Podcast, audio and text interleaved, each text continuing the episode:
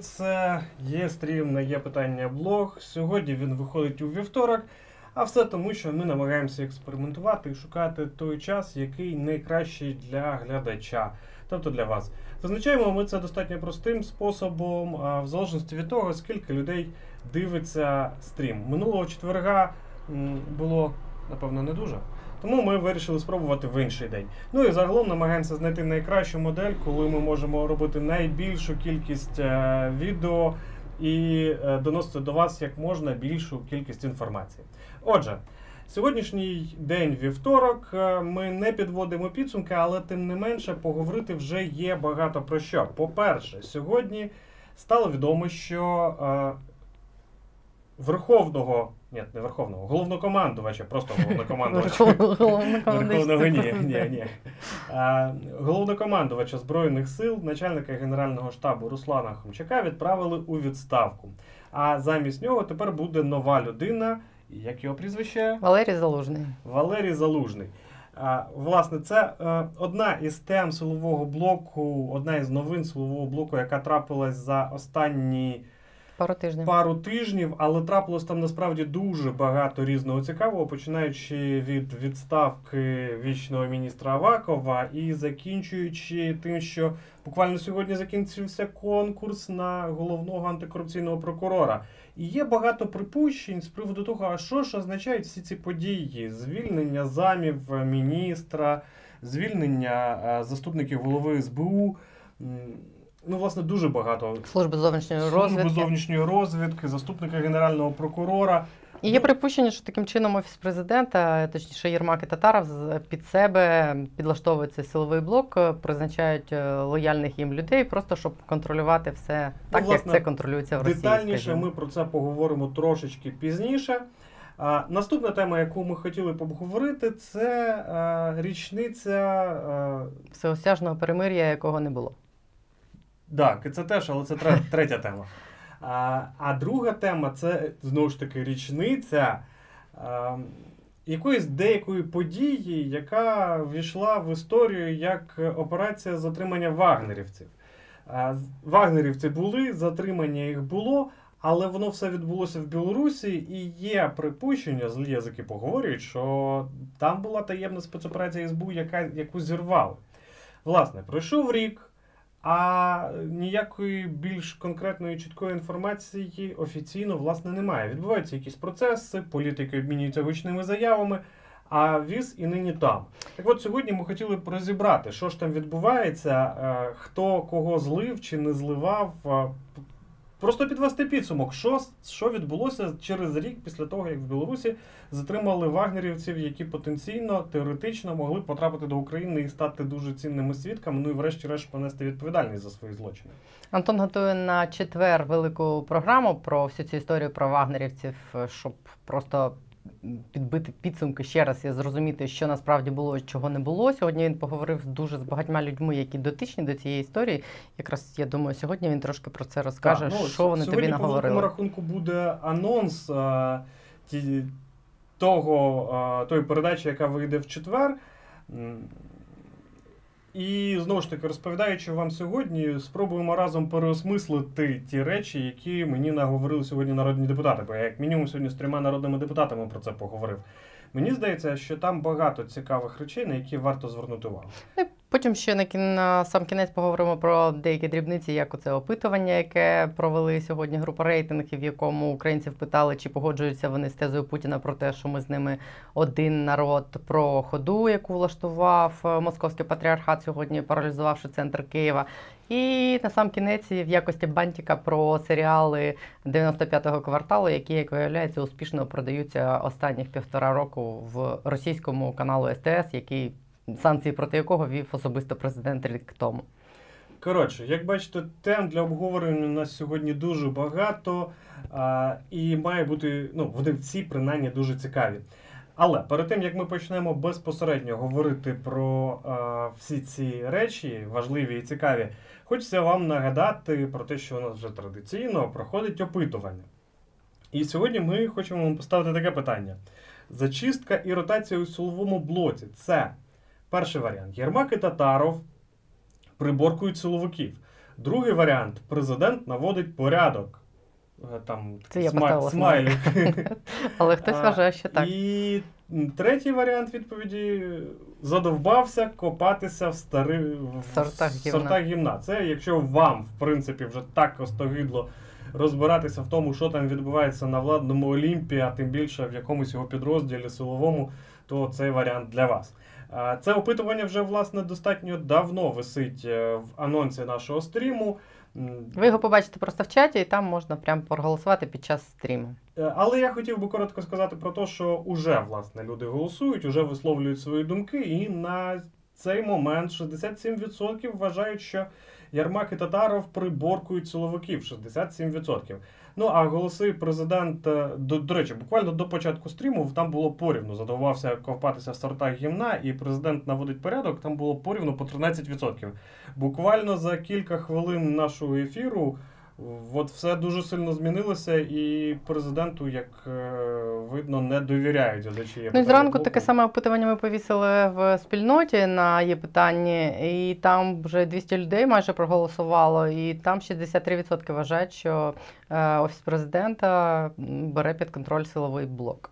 Ну і власне не без підстав люди так вважають. Чому якраз безпосередньо зараз будемо говорити. А, ну і знову ж таки, не забуваємо ставити вподобайки. Це дуже важливо для того, аби а, YouTube розумів, що цей стрім цікавий, і його треба показувати іншим людям. Його бачило більше людей, більше ставили лайки, і ще більше людей його бачили. Таким чином, наша спільнота буде зростати, і людей, які думають і намагаються розібратися в тому, що ж відбувається в нашій з вами країні, ставатиме потрошку з кожною хвилиною і з кожним днем все більше. Що ж, поїхали. Почнемо з Хомчака. Так, Так. е, сьогодні, буквально е, три години тому, цей новоспечений прес-секретар президента зібрав прес-конференцію і саме там повідомив, що е, Хомчак е, іде у відставку, що він звільнений. Його не те, щоб просто взагалі звільнили, його відправляють в те місце, яке завжди вважалось такою почесною силкою РНБО. Лише останнім часом воно втратило цей такий свій статус і перетворилося на головний інструмент Володимира Олександровича. І тепер він там буде першим заступником секретаря РНБО Олексія Данілова. На його місце е, призначають Валерія Залужного, і ми намагалися сьогодні з'ясувати. Що відомо про цю людину, загалом поки що немає такого однозначного якогось е, однозначної думки, це добре чи погана Це заміна. Те, що Хомчака пішли, я так розумію, це добре, бо більшість людей висловлюється про це, типу, давно пора було. Дивись, стосовно залужного, а, що ми знаємо взагалі про залужного? Ну, про те, що це кадровий військовий, який е, все своє життя прослужив в Збройних силах. Він почав командиром взводу в е, піхотній бригаді, ну, моторизованій бригаді, і е, пройшов всі, всі, всі, абсолютно всі щабелі військової кар'єри, командир роти, командир батальйону, військова академія сухопутних військ в Києві. Е, Потім став е, начальником штабу 23, 20, 24-ї Львівської бригади. Це вона зараз вже називається імені короля Данила Галицького. Потім е, в Генштабі служив певний час.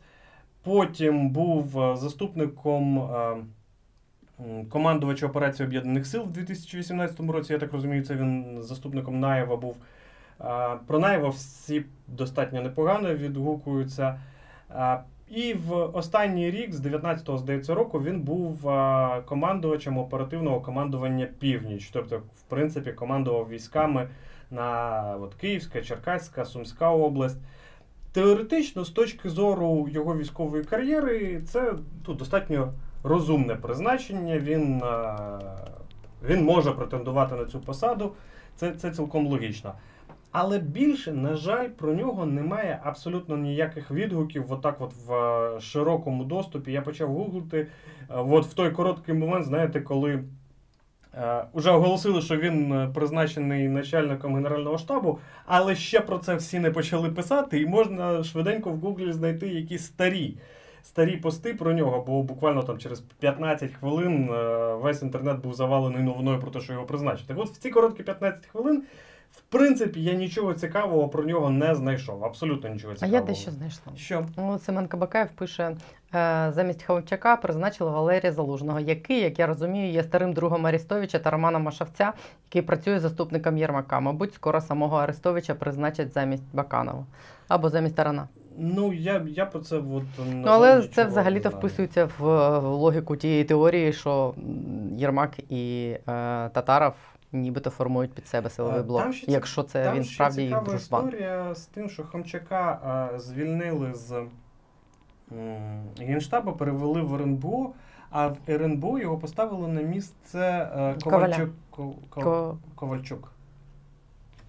Коваль, по-моєму. Коваль, ну, да, Коваль, Коваль, Коваль, Коваль. Все правильно, Коваль. А, Коваль а, це такий цікавий генерал, а, він із дуже старої гвардії, тому що. Е, новий е, начальник Генерального штабу він отримав генеральське звання буквально в 2017 році. А от Коваль, він генерал дуже з давніх часів.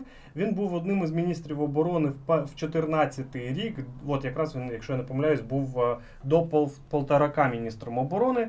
Ну і в цілому офіцери, старші офіцери, про нього відгукуються достатньо достатньо непогано. кажуть, що він такий дядько бойовий і достатньо порядний. Так от його замінили на Хомчака. Чи говорить це про щось, в принципі? Ну, Останнім часом я знаю, що Коваль займався розробкою цього закону про національний опір, який прийняли буквально от, тож, знову ж таки кілька кілька а, тижнів, ну, близько місяця тому. Важко сказати, що ці ці факти про що свідчать. Цілком можливо, що Коваль просто пішов на заслужену пенсію, бо йому вже там років. Насправді, е, якщо я думаю, що однією з причин відставки Хамчака став той скандал, який був між ними Тараном. Вже скільки він триває, ще взимку він почався. Ну так, І якось його вже. треба було вирішувати. Тому що, ну, якщо хтось не знає, то між Хамчаком і Тараном був е, скандал, приводом для якого стала якась історія з літаком, який е, Хамчак там ганяв якийсь літак з України е, з різних країн за кордон використовує його для перевезення якихось вантажних вантажів е, під приватні якісь замовлення. І угу. це така стандартна практика. Вона завжди була і за всіх там голів і Міноборони, і Генштабу. І вони пояснювали це тим, що типу пілотам потрібно напрацьовувати там якісь ці льотні години, і оце один з спосіб, способів це зробити, а також заробити гроші. І якась була така практика, що до, е, до того, як е, цим став займатися Хомчак, ніколи не було вимоги Міноборони, які зараз очолює, очолює Таран, погоджувати ці перельоти з міністерством. Там вже є якась неузгодженість, mm. що Хамчак підпорядковується напряму і тарану і президенту, і тут є якась колізія, і і він, типу, може сам якось обирати, чиї накази йому виконувати і кому підчинятися. І Таран сказав, типу, коли він дізнався про один з таких польотів, він сказав: А що я взагалі не в курсі, я маю погоджувати ці літаки. І дійшло, ну, це, ця суперечка дійшла до того, що Хамчак взагалі подав на Тарана в суд, і це дійшло так, до президента. Він викликав їх кілька разів до себе там на килим. Вони намагалися це все вирішити. Ну і всі взагалі з цього ну хтось обурювався, хтось сміявся, ну тому що країна взагалі воює, а два головних е, ну, так, керівника і воюють між собою, і вони взагалі не розмовляли не розмовляли між собою. І Тому те, що звільнили Хомчака, я думаю, це ну це одна із причин. Але перед цим минулого тижня ж звільнили і трьох заступників самого Тарана. При цьому це були якісь три ключові людини е, в його оточенні. Е, десь в мене тут були їх прізвища. Проти них зараз е, відкриті справи, їх звинувачують в корупції, і е, мова йде, як каже Бутусов, йому пообіцяли в офісі президента, що і самого Тарана також звільнять незабаром. І е, моє припущення, що це цього не зробили досі, тільки тому, що зараз типу День Незалежності е, на носі, і негарно звільняти міністра оборони прямо напередодні оцих там пишних святкувань. От тут, от е, Роман Рябіков, я просто побачив останній коментар. Ми повернемося і до попередніх, але пише дуже дуже слушну думку, що Хамчак тісно зв'язаний з Аваковим і Коломойським, і ті зв'язки тянуться ще з Іловайська. Ну, те, що між ними справді з часів Іловайська є певного роду зв'язки, це однозначно. У 2019 році я брав інтерв'ю у тоді ще е, начальника Генерального штабу Муженка, і він мені розповідав, що справді оту операцію по Іловайську планували спільно Аваков. Хамчак, і там були якось дотичні до цієї історії люди Коломойського. Ну і і в цілому багато є свідчень того, що Хомчак, е, от в тому секторі, де він тоді командував, це, якщо не помиляю, сектор де був, він е, мав якісь зв'язки з людьми Коломойського, там були і якісь фінансування, і якісь накази були, ну чи рекомендації власне, по по лінії да, от від Дніпровського, Дніпропетровського вірніше, губернатора. Тобто, в принципі, так, е, є логіка в тому, що вони пов'язані, що це зачистка від від людей, які от пов'язані з цією от гвардією Авакова-Коломойського.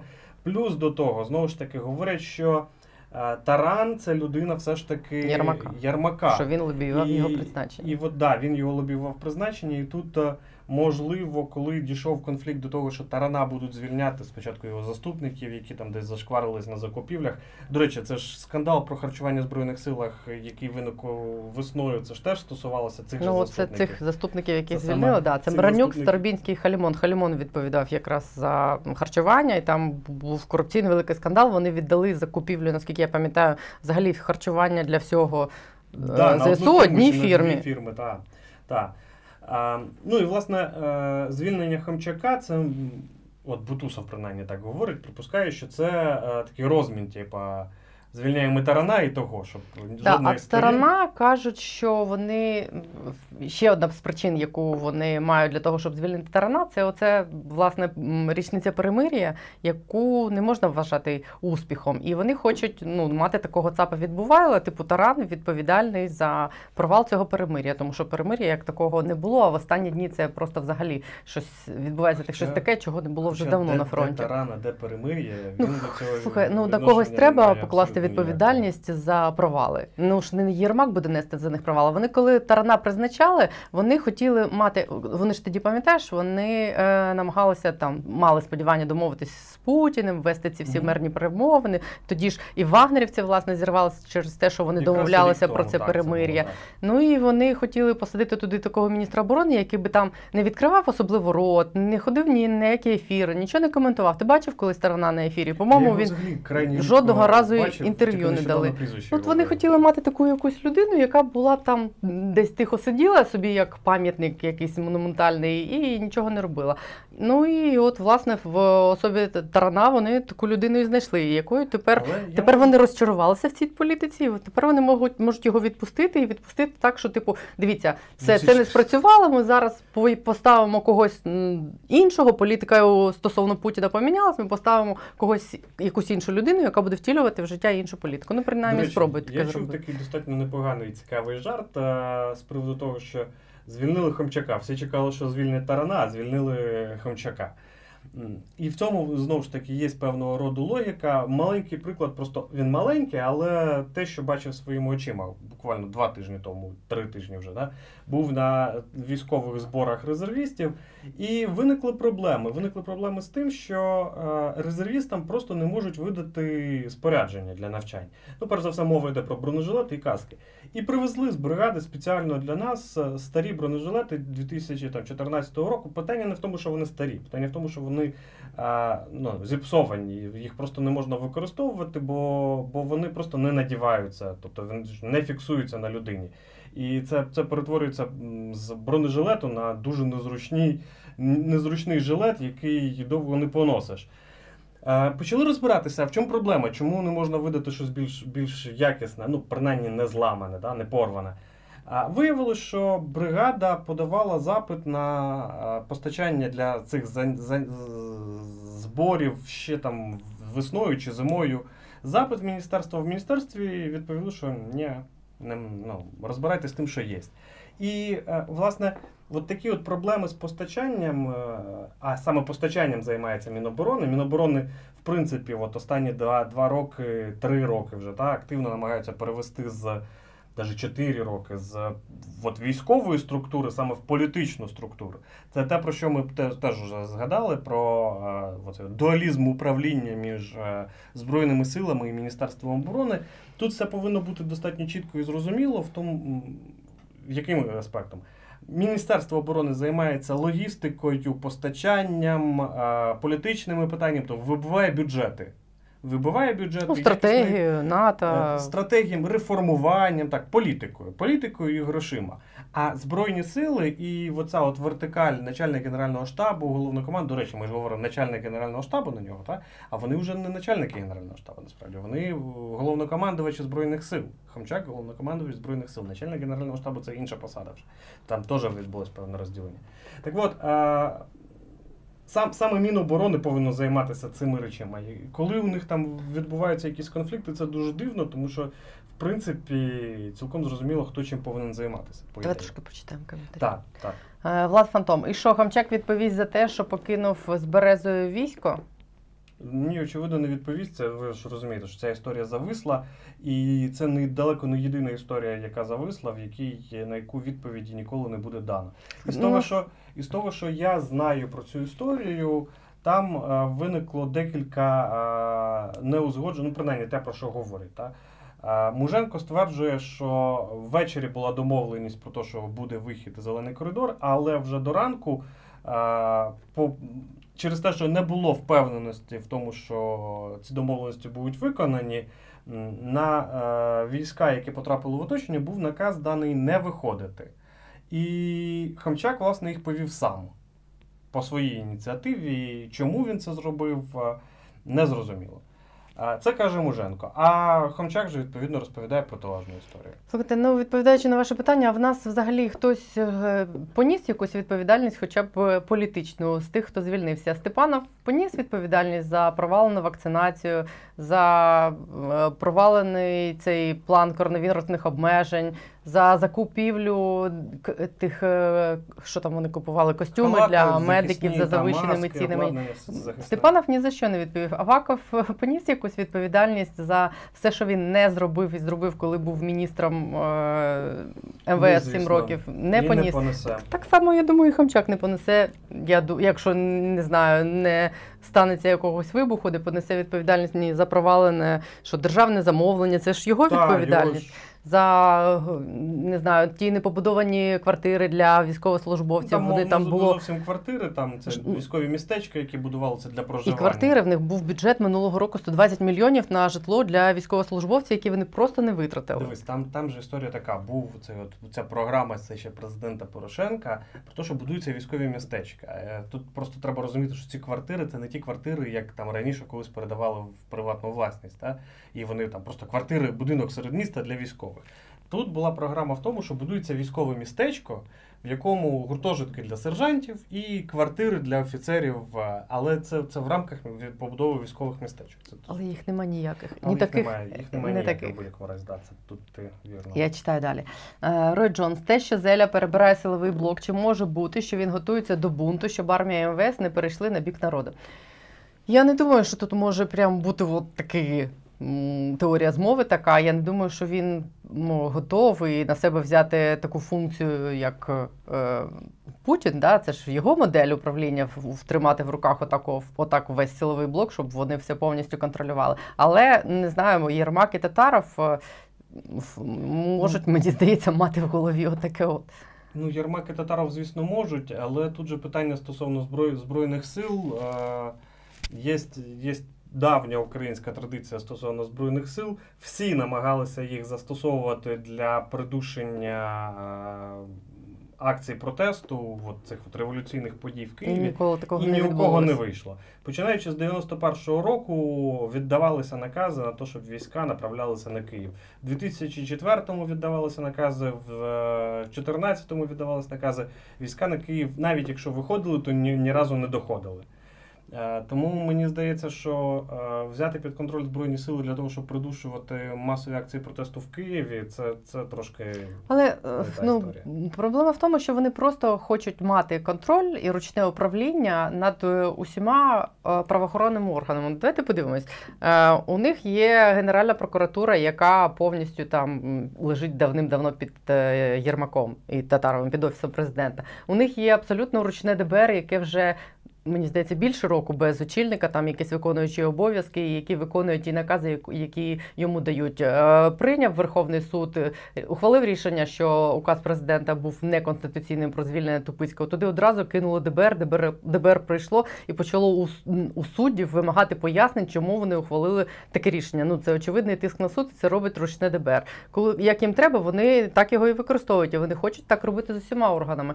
Ми зараз будемо говорити далі про конкурс в антикорупційну прокуратуру. Вони так само намагаються зараз поставити там свою ручну людину. Вони зараз запустили конкурс на бюро економічної безпеки, е, яке має замінити собою Держ- Держфіскальну службу вже восени, і так званий відділ КАВ СБУ. Він, він має Ти перебрати. зараз розкажеш все, що ми планували розповідати далі. Ну вони там теж хочуть Але просто поставити свою ручну людину. Просто вони тому, хочуть що- все контролювати. Зміст в тому, що справді виглядає на те, що а, в- от, оточення Зеленського намагається зараз перебрати під свій контроль різ, різні силові органи. Для чого? Ну, будемо говорити далі. Світлана Шевченко звільняють професіоналів військових, таких як Хомчак. Він бойовий генерал, який зарекомендував себе. Семенченко, який здатний створити загони самооборони, ув'язнений. Це ж е, не випадково. Семенченко, Семенченка, Семенченко. Слухайте, ну я стосовно, стосовно загонів самооборони і чи здатний їх створити Семенченко, у мене є величезні насправді питання. А, ну і стосовно професіоналізму Хемчака теж є достатньо великі питання, насправді.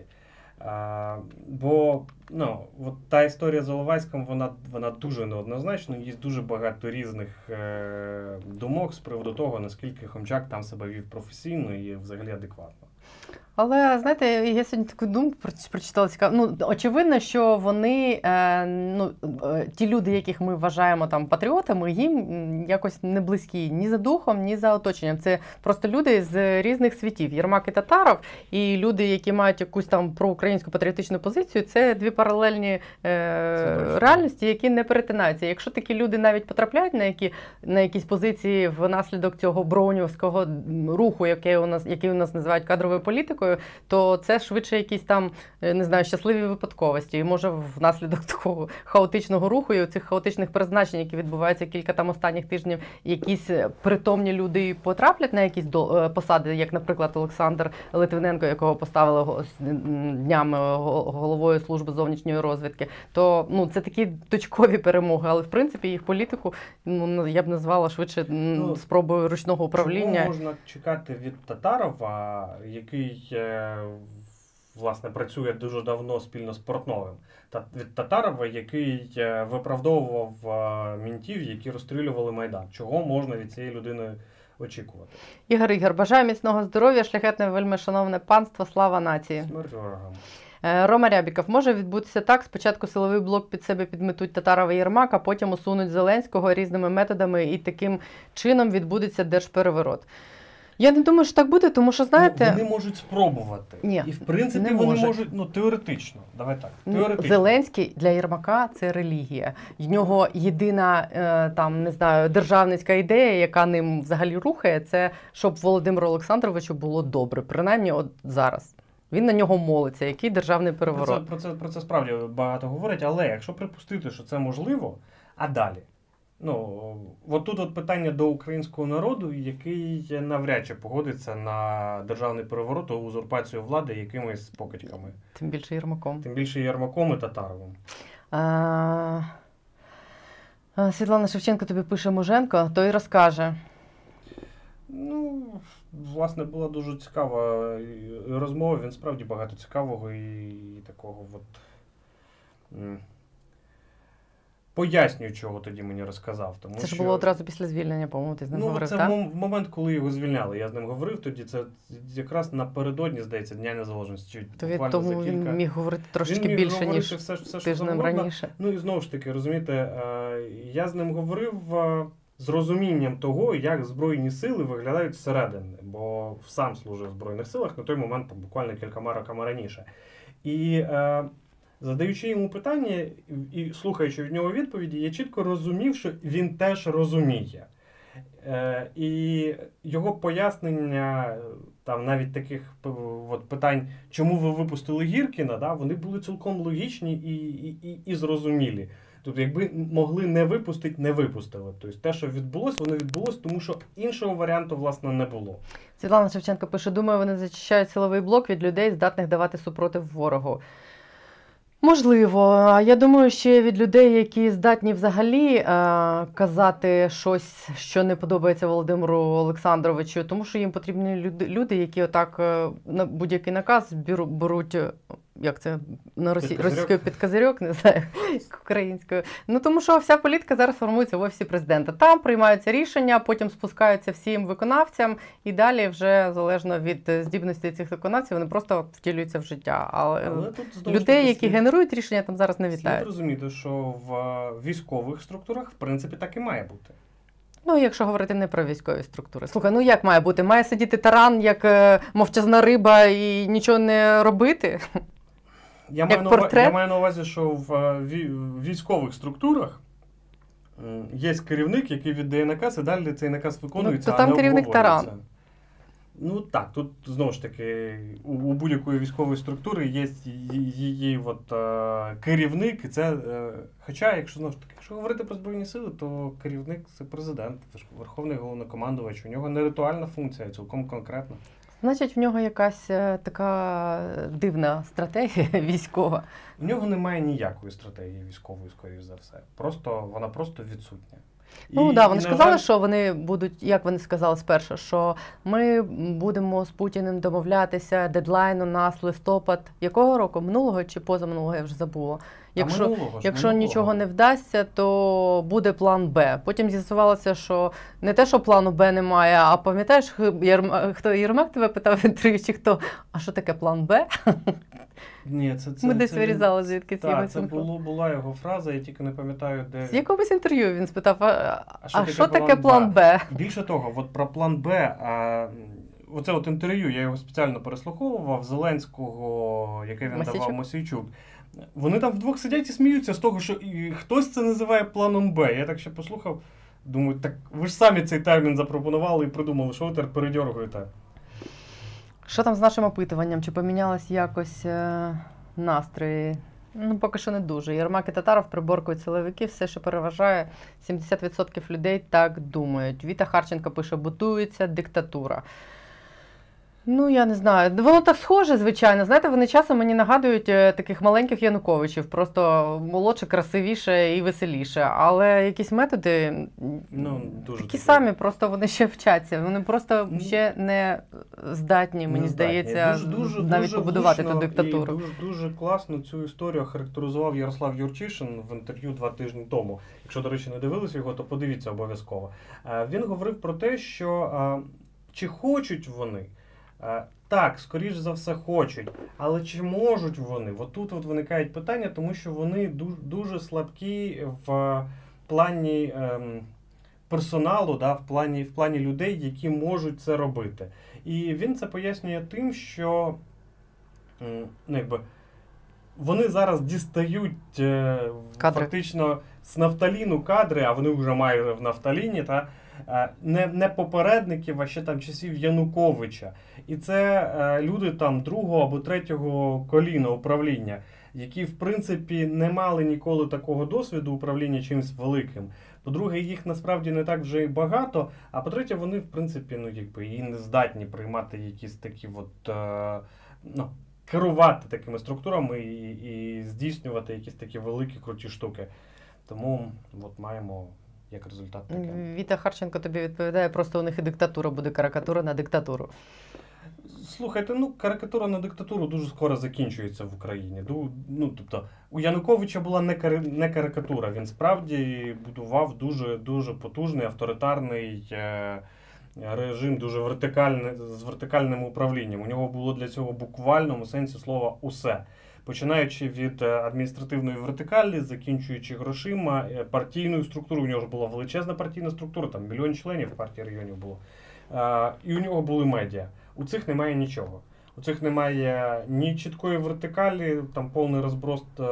У них немає стільки грошей, хоча зараз вони нібито і сіли на потоки, да, якісь, але це явно не такі, не такі об'єми. Ну і плюс в них вже є історія якогось е, страху. Вони бачили, що було з тими, і таке повторити. страху, і Це треба бути камікадзе. у них немає такого силового блоку, як був у Ну, поки що вони ж, ну, мабуть, Ну, тому вони і намагаються його побудувати. Я просто сумніваюсь, дуже сумніваюсь, що таке взагалі зараз можна побудувати. Олександр Верхушек пише: Світлана Шевченко, читайте біографію нового командувача. Він жив на передовій, його поважають бійці.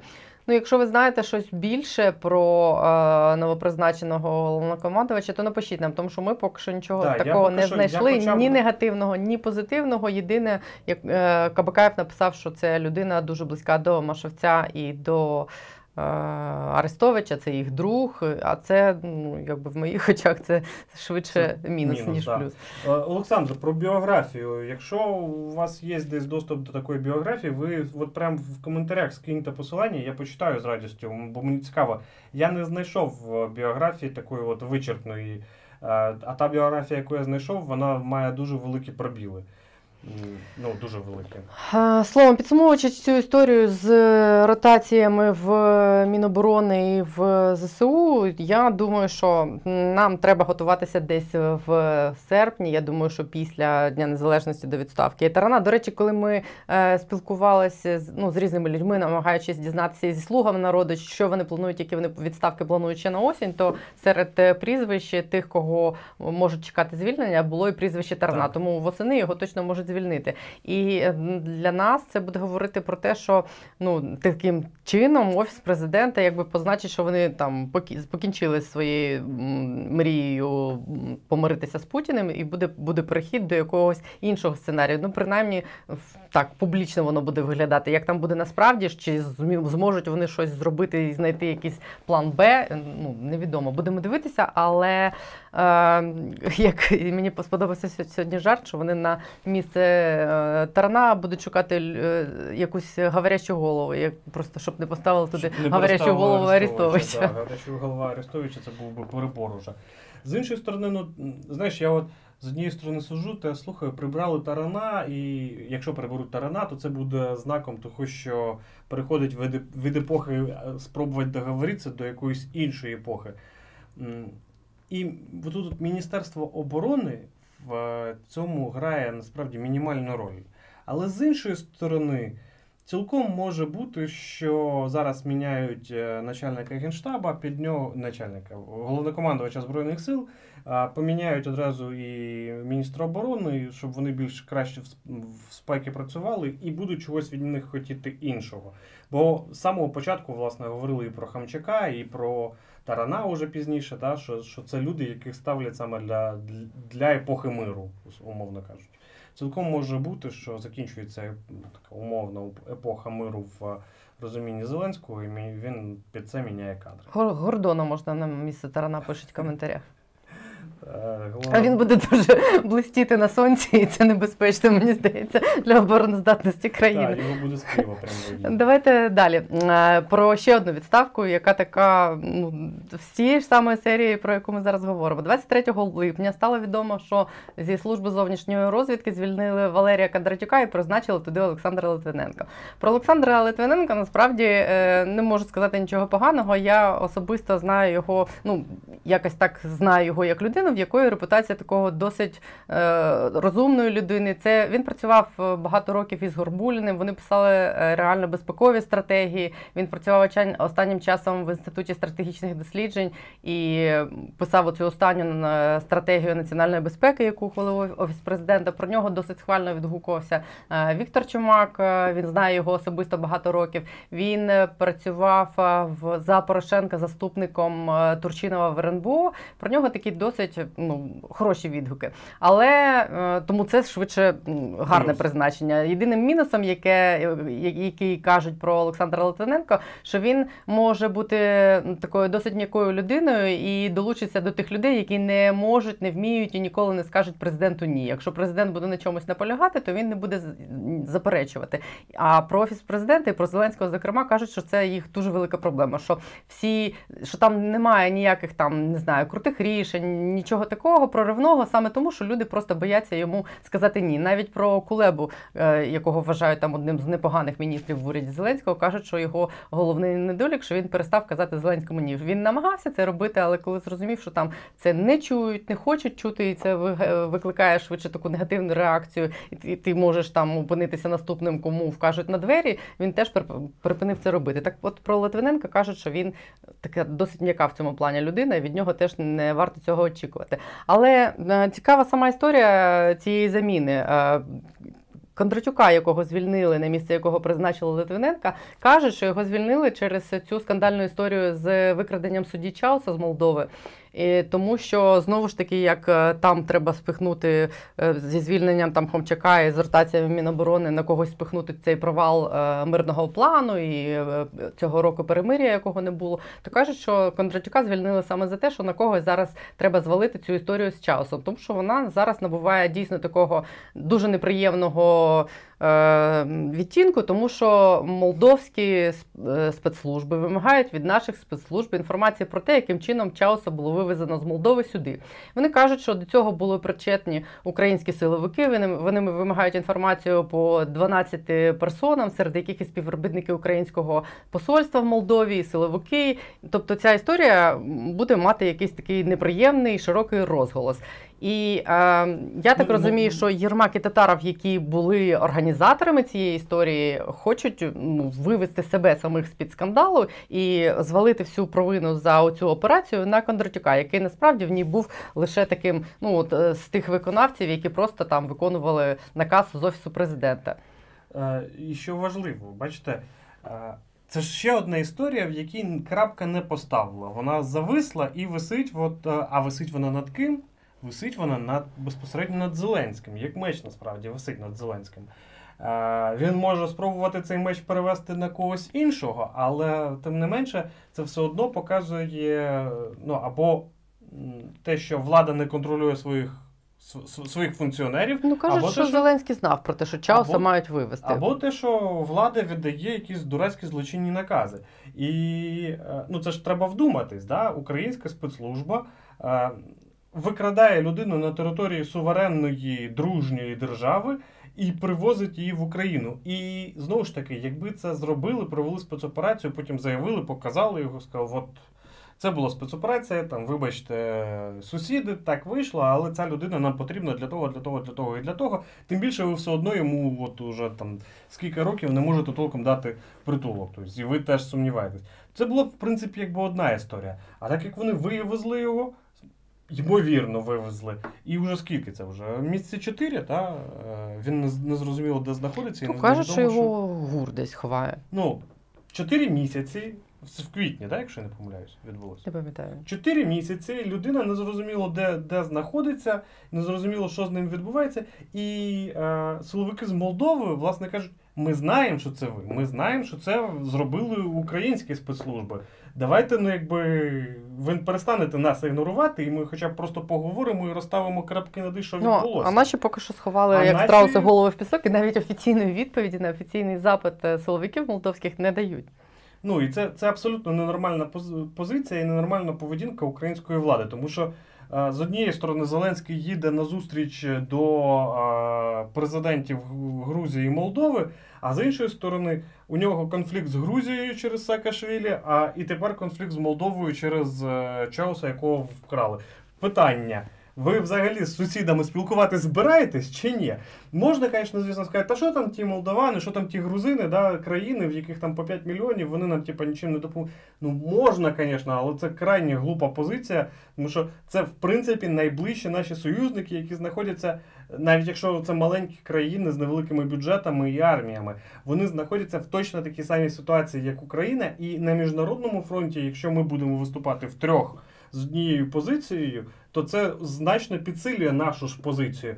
Але українська влада чомусь ну, якби усіляко ігнорує, створюючи такі дурацькі конфлікти Ну, на просто місці. уяви, що цей Чаус знає і що може сказати, якщо вони його кілька місяців вже ховають. Вони ж насправді чого його сюди тягнули? Я так розумію, що вони його тягнули, щоб він дав свідчення проти Порошенка, бо Порошенко був якимось чином дотичний до того, як Чаус зник з України. Я так розумію, він через допоміг йому зник? Е- звідси втекти. Була якась історія, я от забув вже. Бачиш, я е, тоді в квітні писав про це і вже забув. Це ж після якогось суду, а суд стосувався Корбана. І Корбана теж. І Корбана теж. Да, що Порошенко нібито хотів посадити Корбана, і Чаус допоміг це рішення Втілити в е, життя. втілити в життя. Да. І за це, типу, коли до Чауса це Чаус, це той суддя, як нагадаю, якого е, затримали на тому, що він ховав е, з банки з в доларами в городі. Хабарік ховав в городі в бутляк. І коли його на цьому спіймало набу, то нібито охорона Порошенка е, допомогла йому втекти. Ну і тому, що і, мабуть, і в якості типу відплати за його послуги колись, ну і в якості того, щоб захистити самих себе, щоб Чаус не наговорив зайвого про те, що які послуги він е, надавав Порошенку. Ну от вони Причому- його і притягли, щоб він його- все це Вони розказав. його, судячи з усього, вивезли, ну принаймні так, як е, про це розповідають і його сім'я, і, і адвокати. Вивезли вони його не зовсім по, по, по його власному бажанню. І Він за чужим паспортом за якось. чужим да. паспортом. І, і, що і в Молдову, хоч обіцяли в якусь ну, Да, типу що європейську саме, країну. Цікаво, за даними НАБУ, про це є цілком конкретний документ.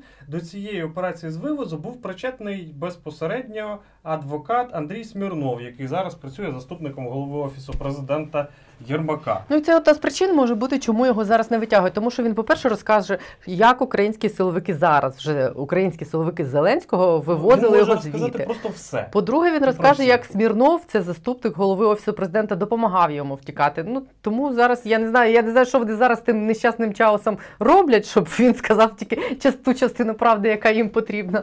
Не знаю, чи Але- взагалі він вижив. Але просто ну це ж треба вляпатись в таку історію, розумієш? Це просто треба вляпатись в таку історію.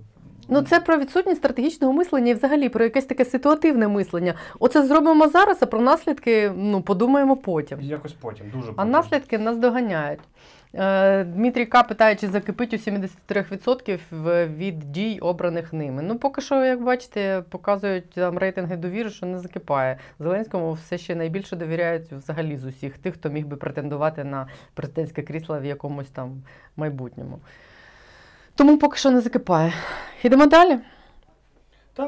Е, Ротації відбулися ем, цими днями і в службі безпеці. І там взагалі якась е, відбувається смішна історія. Службу безпеки, як ви знаєте, очолює е, досить близький друг президента Іван Баканов. І от зараз кажуть, що Єрмак з Татаровим віджали вплив на СБУ навіть у Баканова. І відбулося це якось так, коли Сергій Шефер, це помічник президента, був у відпустці. А він нібито там Баканова підтримує. Вони там дружать з ним.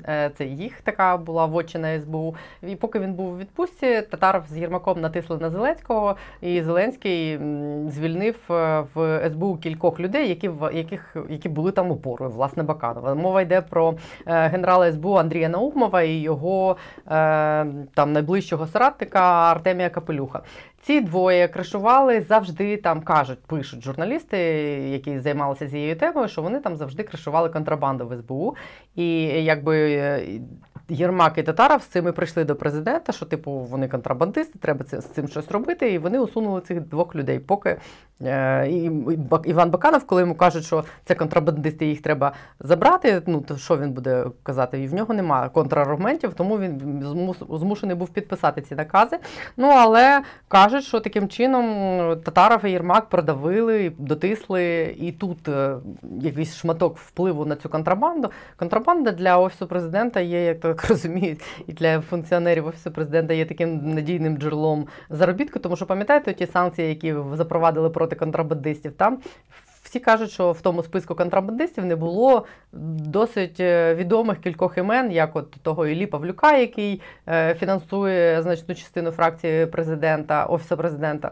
Е, і ще кількох людей, е, там якогось Акста, Слюсарєва, тобто якихось людей, які були свої, і які були очевидні контрабандисти і найбільш відомі контрабандисти, їх в тому списку контрабандистів не було, тому що е, їх послугами користуються. Ну і таким чином зараз в СБУ пройшли оці ротації і ці звільнення, які теж говорять про те, що Єрмак і Татаров намагаються і там мати шматочок свого впливу. І це теж вписується в ту історію про те, що вони взагалі хочуть отримати вплив на весь силовий блок. Ще одна неприємна новина е, відбулася буквально сьогодні в офісі генерального прокурора. Там звільнили вірніше сам написав заяву про звільнення Гендуз Мамедов. Це була там був один з тих людей, які були, ну які в офісі е, Венедіктової, до, якого вже немає ні довіри, ні поваги. Ну дійсно викликав повагу. Він е, там відповідав за так званий департамент війни. Це департамент, який займається документацією документуванням військових злочинів е, саме на Донбасі. І він його створював, він цим цим займався. І от зараз е, кілька тижнів тому Венедіктова намагалася його звідти усунути. Вона забрала в нього цей департамент і віддала його е, такому собі Максиму Якубовському. Максим Якубовський на хвилиночку Дуже сумнівний персонаж. Настільки сумнівний, що колись він працював в українському виборі Медведчука. І от людині, яка працювала в українському виборі в партії Кума Путіна, вона доручила документувати злочини на Донбасі, які фактично здійснює Путін. Після того, як е, піднявся такий шум, розголос, вона передумала швиденько, буквально там на наступний день, і забрала знову собі департамент цей, але Мамедова це не врятувало. Мамедова е, звідти витискають з офісу президента. Його юристи це адвокатська компанія Міллер, там де Масі Наєм, е, брат Мустафи Наєма працює. Вони його захищають. Вони кажуть, що на Мамедова здійснюється тиск, і його звідти витискають. І От сьогодні він написав заяву про звільнення. І це ще одна історія про те, що відбувається в наших правоохоронних силових структурах. Знаєш, тебе зараз слухаю, і виникає одне ну, не питання, а припущення, власне. Якщо а, ми бачимо, що люди, які в тій чи іншій мірі, скоріш за все, пов'язані з а, Татаровим, протискаються в одному місці силових структур, в іншому місці, в третьому місці, в четвертому місці, то по-перше, з однієї сторони, це говорить про те, що вплив цих людей, тобто Татарова, Портнова і Єрмака, який, очевидно, з ними, да, збільшується. Але з іншої сторони, це повинно говорити про те, що вплив якихось інших людей зменшується. Яких? Ну, я не знаю, шефіра там, мовно кажучи. От ну, Якщо брати СБУ, то так. З цією темою насправді треба розбиратися. Повертається шефір з відпустки, а вже нічого нема. Знаєте, от буквально те, про що ми з тобою говорили нещодавно, як говорять, в Росії є в башні, башні Кремля, Кремля? та в Україні башні, башні банкової, башні банкової, навіть так звучить цікаво. Ну, от з цим треба розбиратися, хто там кого і де, де відтискає, і куди куди проганяє. Давай зробимо коли... програму башні банкової. Башні банкової, так. Треба, треба Або там тільки щоб в нас не вийшло е, банкова без башні. Банкова без башні, безбашена банкова. Безбашена банкова. Ну і а, ще одному правоохоронному органі цього тижня а, добігає кінця епопея з призначенням керівника. Пам'ятаєте, в антикорупційній прокуратурі вже скільки вже восени буде два роки. В серпні буде два роки, як так, звільнився так. Холодницький, і туди досі шукають йому заміну. І от е, в понеділок, нарешті, пройшли останні там процедури, останні відбори, за критерієм доброчесності там проходили якісь співбесіди, і, врешті-решт, з 37 кандидатів е, залишилось два. Я просто хочу нагадати, що це той самий конкурс, куди той самий Татаров хотів поставити свою людину цього Костіна, який голова е, профільного, комі... профільного комітету, і е, просто якимось дивом вдалося цього Костіна звідти збити. Не дивом, насправді не дивом. А, а тиском міжнародників тиском, тиском і... учасників комісії, членів комісії незалежних міжнародних експертів. Це ще раз доводить, що міжнародні експерти вкрай необхідні. Вони справді дають можливість відсіяти ну, якісь типу 99% покидьків, які прагнуть потрапити в крісла для того, аби представляти інтереси інших покидьків і руйнувати всю країну і наше з вами життя. Ну от, власне цей конкурс е, закінчується. Залишилось там двоє людей, і насправді це якась епічна історія виходить, тому що в фінал конкурсу виходить виходить детектив Набу Олександр Клименко і прокурор офісу генерального прокурора Андрій Синюк. Ну власне битва титанів тепер. Ну, і... Розкажи, будь ласка, як далі тепер буде просуватися? От вони вийшли, що це означає? Вони вийшли. Це вже закінчились оці всі співбесіди, там, де все залежить від таких суб'єктивних факторів, типу, коли просто там комісія говорить з кандидатами, і ну там же ж навіть Костін вилетів, тому що хтось з членів команди, там же ті, хто були поставлені банкові члени конкурсної цієї комісії, ну там усіляко вигороджували цього Костіна, казали, що він ну най, один з найкращих кандидатів, дуже фаховий, дуже там чесний, при тому, що він там і в Крим їздив, і повністю афільований з партією влади, але вони його пропихували просто ну от як могли. А ті, а міжнародники казали навпаки. І так само ця е, частина комісії, яка була поставлена банковою, вона валила всіх притомних кандидатів. Вона завалила там, по-моєму, кількох е, членів, е, кількох кандидатів, які були теж з набу. Ну коротше, таке на, на це було це були рішення, які приймаються от. Людьми, да? а тепер там лишився такий етап, який буде це будуть просто тести на е, знання законодавства, на профпридатність взагалі. І е, я так розумію, що змагання між ними будуть далі відбуватися просто за е, кількістю балів. Якщо вони там не намахлюють, то теоретично це має бути більш-менш якесь е, притомне змагання. Ну але ще Ну, одна по якимось об'єктивним критеріям. по об'єктивним критеріям, да. Ну але ще одна е, ну, така важлива деталь: те, що хто б з них двох не виграв, я так розумію, що один з них буде керівником САП, а той, хто займе друге місце, він буде його заступником. Ну таке, як власне було, коли Коли Холодницького призначили.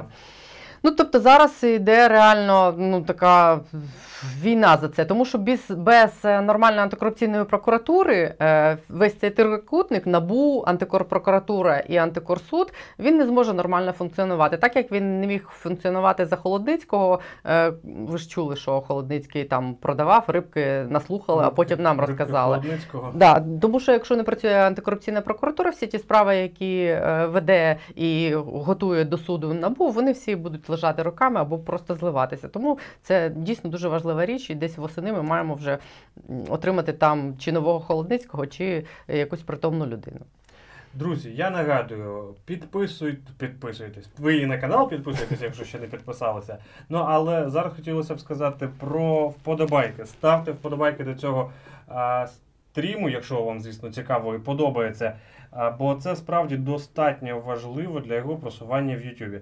Ну і звісно, не забувайте писати коментарі. Ваші Я- питання цікаві. Ми зараз якраз по ним пройдемося для того, аби е, відповідати на всі питання і зачитувати всі ваші думки. Ну і останнє, що хотів би нагадати, це не забувайте брати участь в нашому опитуванні. В коментарях, в цьому стовпчику коментарів, зверху є питання. Якраз про цю тему, про яку ми говоримо останню годину. Зачистка і ротація в силовому блоці. Це перший варіант.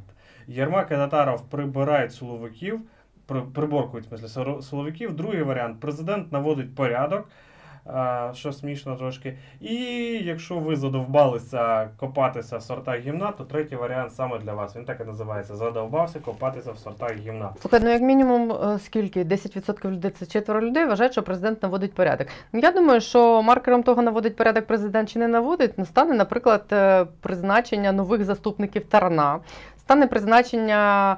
Е, Верніше стане то те, що буде відбуватися в СБУ, де президент заявив і Татаров заявив і Єрмак, що там контрабанда і треба це чистити. Якщо там реально почнуться якісь рухи, е, ну, боротьба якась з контрабандою, то це можна буде сприймати як президент наводить порядок. Я, типу, на якісь не знаю скільки скількись відсотків, ну припускаю, що це може бути. Це розумієш, Але- це не припущення, це віра, Це віра. Це яка- типу яка невмирущий український оптимізм. закладена як віра в світле майбутнє, яке ну, ну просто мусить настати. Але ніяких об'єктивних факторів, які б говорили про те, що так справді є, от, на жаль, я не бачу. Рома Рябіков пише: якщо молдавські спецслужби поставлять раком українські спецслужби, то це буде для України. Далі я маю запікати, а Зеленського опустять нижче плінтуса. Е, слухайте, ну. Е, я б взагалі не мірявся величиною спецслужб в, дан, в даній історії. Тому що, е, ну, якби, е, якби мова йшла про те, що українські спецслужби зробили це по-тихому і так, що ніхто не знав, то ні молдавські спецслужби, ні молдавські політики, ні молдавські прокурори взагалі б е, ну, якби, не піднімали це питання. Але вони це зробили таким чином, що відео, яке потрапило, ну Це ж зняли все на відео, це як просто- вони це його просто викрадали. Якась випадкова людина зняла це відео е, в момент викрадення на відео. Це вони просто його посеред білого дня приїхали автобусом, зло скрутили, закинули в автобус і повезли в невідомому напрямі. Ну та Ну, причому, якщо я так розумію, що на, на машині, яка взагалі належить українському посольству в Молдові. ну, якщо ви вже це робите, то робіть якось так, щоб ну це було непалівно. Тобто, знаєш, українські спецслужби навіть викрасти не можуть Тут, нормально. тут на, на, навіть розумієте, питання не до того, що молдавські спецслужби опустили українські спецслужби. Тут просто все зроблено отако. Ми зараз поговоримо про наші спецслужби і про те, які вони спецоперації можуть робити про вагнерівців, але я розкажу ще останню останню новину про ці наші правоохоронні силові структури, і вона, бо вона насправді смішна.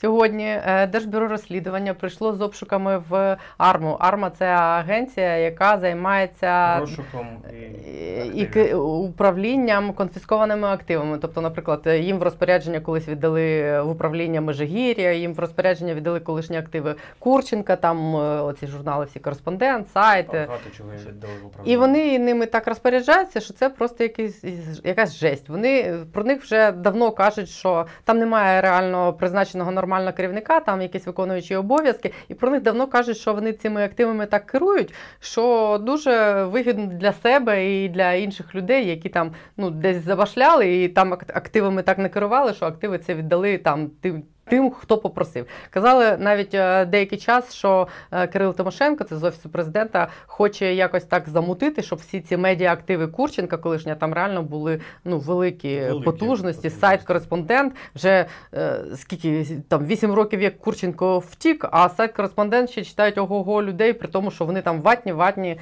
е, страшне.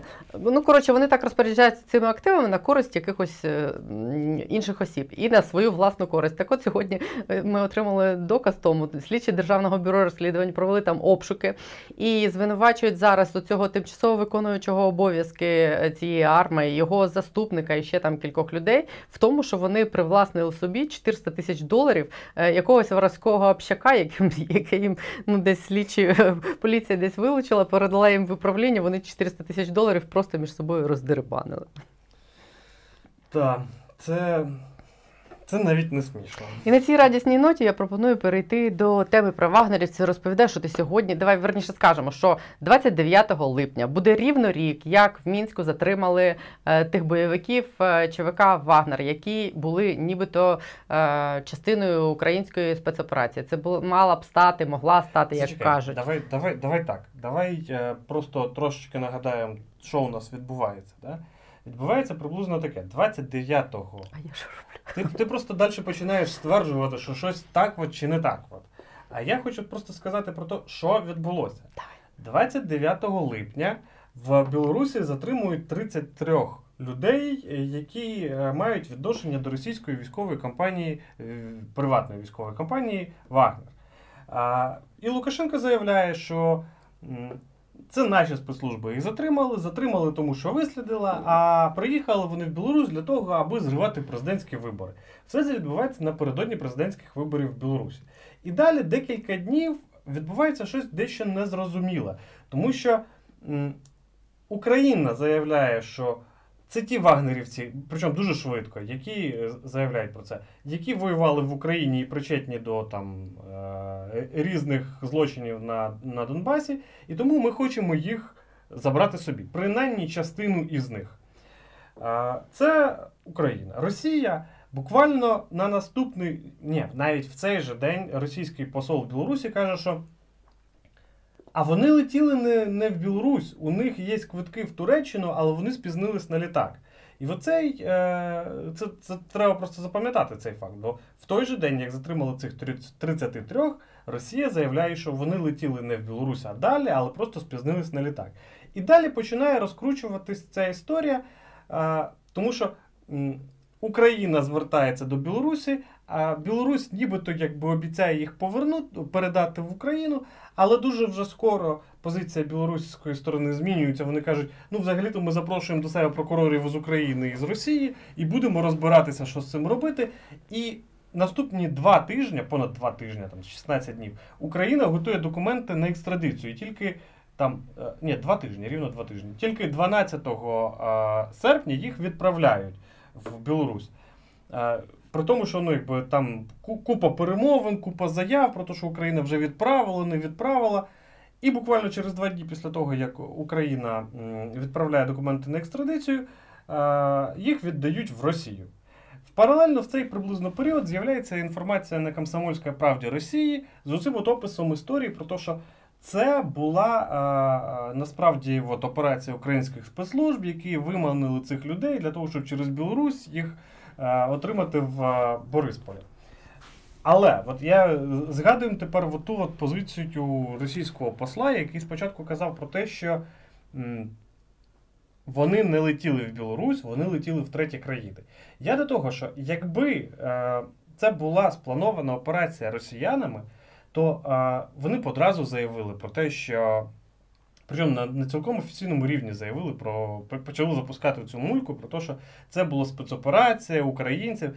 Але вони спочатку говорять про те, що е, ну, максимум, що вони знають е, із цієї от, да, операції, що вони мали летіти в Туреччину. Тобто у росіян був певний брак інформації, вони її збирали певний час і потім е, запустили в е, СМІ. І Лукашенко, мабуть, би так не реагував, як він І. Лукашенко б так би не реагував. Тим більше знаючи, що у нього зараз вибори, і е, цілком ймовірно йому прийдеться знову ж таки їхати до Путіна і просити про допомогу. Тому що йому після кожних виборів треба їхати до Путіна і просити про допомогу. Він би не звинувачував його в тому, що він сюди заслав Так, вагнерівців це- робити це як- революцію. Як, якась дивна історія. І от буквально е, через 4 дні після того, як Лукашенко передає вагнерівців Путіну, з'являється в Україні інформація про те, що е, це була така спецоперація. Вона з'являється паралельно одразу е, ну, в два фрагменти цієї інформації з'являється, по-перше, у Бутусова на цензорі. По-друге, у Яніни Соколової з'являється друга частина, там, де моменти е, аудіозаписів вербування, як нібито українські спецслужбовці зі Служби безпеки вербують оцих от, е, вагнерівців на роботу на якихось нафтових платформах. І вони в телефонному спілкуванні розповідають про те, що так, ми справді воювали на Донбасі, ми там. Е, е, в- в- стріляли, здійснювали пуски е, ракет земля-повітря по, по власне, літакам і гелікоптерам українських збройних сил і навіть там збивали. Це виходить там з різницею кілька годин у Янини Соколової на YouTube каналі і у Юрія Бутусова на його Фейсбук сторінці. І от в цей момент все понеслося. Тому що, якщо відбувалася операція, і а, 24-го, тобто місяцем раніше, відбулася нарада, на якій е, її відклали, а потім відбувся а, її зрив, то, власне, тут два варіанти: або відбулася жахлива некомпетентність, або відбувся злив прямий. І одне, і інше. Ну, некомпетентністю ти називаєш те, що вони його її відклали на кілька днів. Відклали а знаючи кілька- ну, ситуацію в Білорусі, знаючи, яка це чутлива тема, ну люди, які приймають такі рішення, вони мали розуміти, що два дні можуть бути критичними. Так, саме саме саме Все про може це, зірватися саме і про це і кажу. Саме про це я і кажу. А, і одна і інша а, реальність, да, і одна і інша версія, вони дискредитує офіс президента, президента, бо там або зрадники, або Тим некомпетентні. більше, тим більше, що нібито приводом для того, аби цю операцію відкласти, мало бути е, початок перемир'я. Е, а початок перемир'я на той момент, тобто, якщо 24 числа вони мали цю нараду в офісі президента, а початок перемир'я мав бути 27 27-го, тобто от, рівно рі- в цей день, рік тому. Тому вони його і відклали на Тому вони його і відкладали. Ну, якщо так. вони відкладали. Якщо вони відкладали, звісно, так.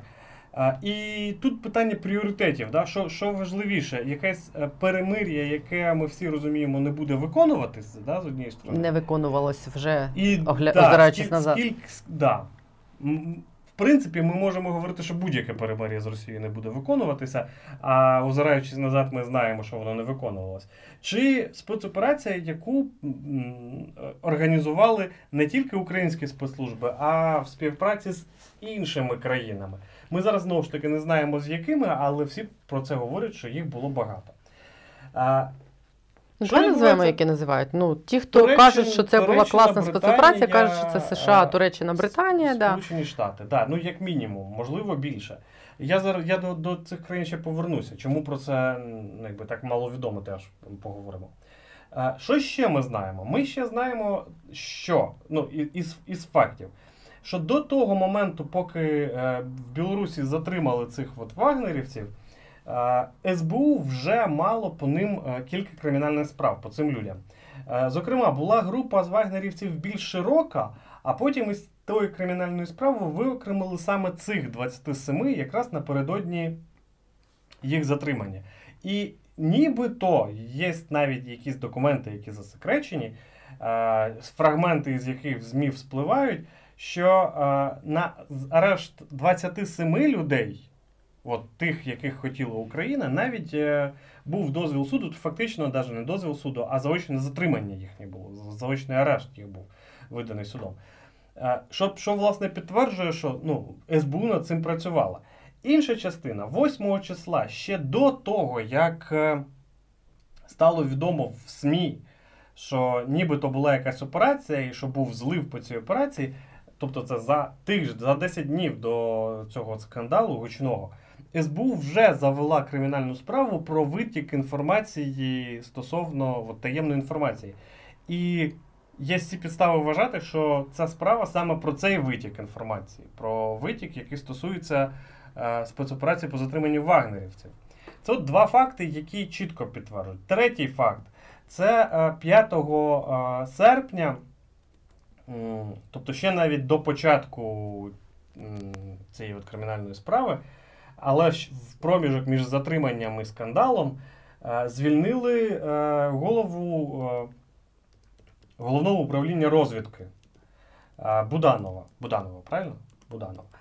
Е, Вот. І нібито звільнили його через те, що він на тій нараді наполягав на тому, що цю спецоперацію треба провести. А коли вони зірвалися, е, наполягав на тому, що треба розібратися, Навпаки, чому. звільнили Бурбу, а призначили. Ой, так, Буданов, це потім вибачте, той, звільнили якого Бурду, призначили. призначили Буданова. Так. І звільнили от якраз після того, як спецоперація зірв... нібито спецоперація зірвалася, і він почав наполягати на тому, що треба розібратися, чому. І от, власне, це став привід е, для е, його звільнення. А новий е, очільник е, головного управління розвідки буквально миттєво вийшов е, після того, як скандал виник, на наступний день вийшов на інтерв'ю з Арістовичем. Арістович тоді не був е, радником е, цього Єрмака. Єрмака. І Він тоді казав, що Єрмак то агент ФСБ. уже навпаки. ні. Тоді він вже не Ну, казав цього. в ті в ті Тоді, тоді він вже не казав. Арістович і е, Буданов вони сиділи разом розповідали, що ніякої спецоперації не було, що все це вигадки. І буквально через місяць цю, цю ж саму версію почав е, е, розповідати і Єрмак, що ніякої спецоперації не було, що все це вигадки. Е, Це, це от події, да, які відбулися. Я не кажу, що будь-що озвучити мною зараз є істиною. Я розказав, хто що сказав і які факти ми маємо. Далі, що важливо? Важливо те, що ця подія справді викликала достатньо такий глобальний резонанс тоді.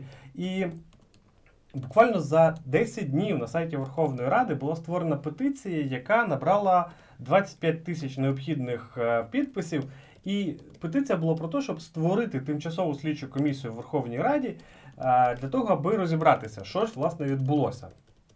І вже в жовтні, кінець вересня, початок жовтня, була і необхідна постанова зареєстрована, і вона пройшла комітети необхідні. Але тимчасова слідча комісія не була створена в принципі, насправді. Та тимчасова слідча комісія, яку вимагали, вона не була створена в принципі.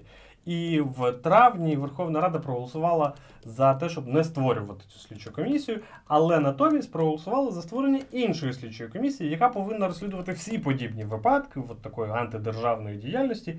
І от вагнерівці там повинні бути одним із а, а, одною з справ, яку повинна розглядати ця ТСК. Е, І от е, ця ТСК вже по вагнерівцям має два засідання. Що далі відбувається? Далі е, наприкінці 2020 року з'являється агентство журналістських розслідувань Bellingcat, яке говорить, що ми розслідуємо справу вагнерівців.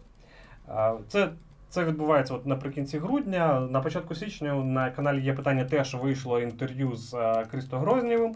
Е, вони тоді обіцяють, що вже в кінці січня, на початку е, лютого, вони презентують, опублікують фільм розслідування про вагнерівців. І Крісто мені особисто казав, що є всі підстави вважати, що спецоперація була. Є дуже багато доказів, які свідчать про те, що спецоперація була. І він мені тоді казав, що у нього є тільки одне запитання: це була зрада, чи це була Некомпетентність. некомпетентність? Його тільки це питання турбувало. Потім він, він приїхав в Київ, але з Єрмаком він так зустрітися і не зміг. Він, я так розумію, ні з ким з офісу президента поговорити не зміг. І презентація фільму відклалася, потім ще раз відклалася, потім ще раз відклалася. І е, у Лени є цілком е, таке логічне припущення, що якщо так трапиться, що до річниці Ми просто з ним кілька тижнів тому переписувалися. і Мгм. Він сказав, що він е, зробить е, це розслідування, постарається зробити до річниці зливу. І це виходить цей тиждень. так, Але поки що тиж... бо він сказав, що типу інакше його взагалі немає змісту більше робити. Ну стільки Ну, часу вже пройшло, він стільки разів це обіцяв. Ну але в- якщо це не відбудеться цього тижня, то щось в нього там не складається докупи. Я, я Що- не немає припущень, що Е, Далі. Далі, 30 грудня 2020 року, п'ятий президент України Петро Порошенко заявив, що е, в 2018 році він сам особисто санкціонував цю спецоперацію.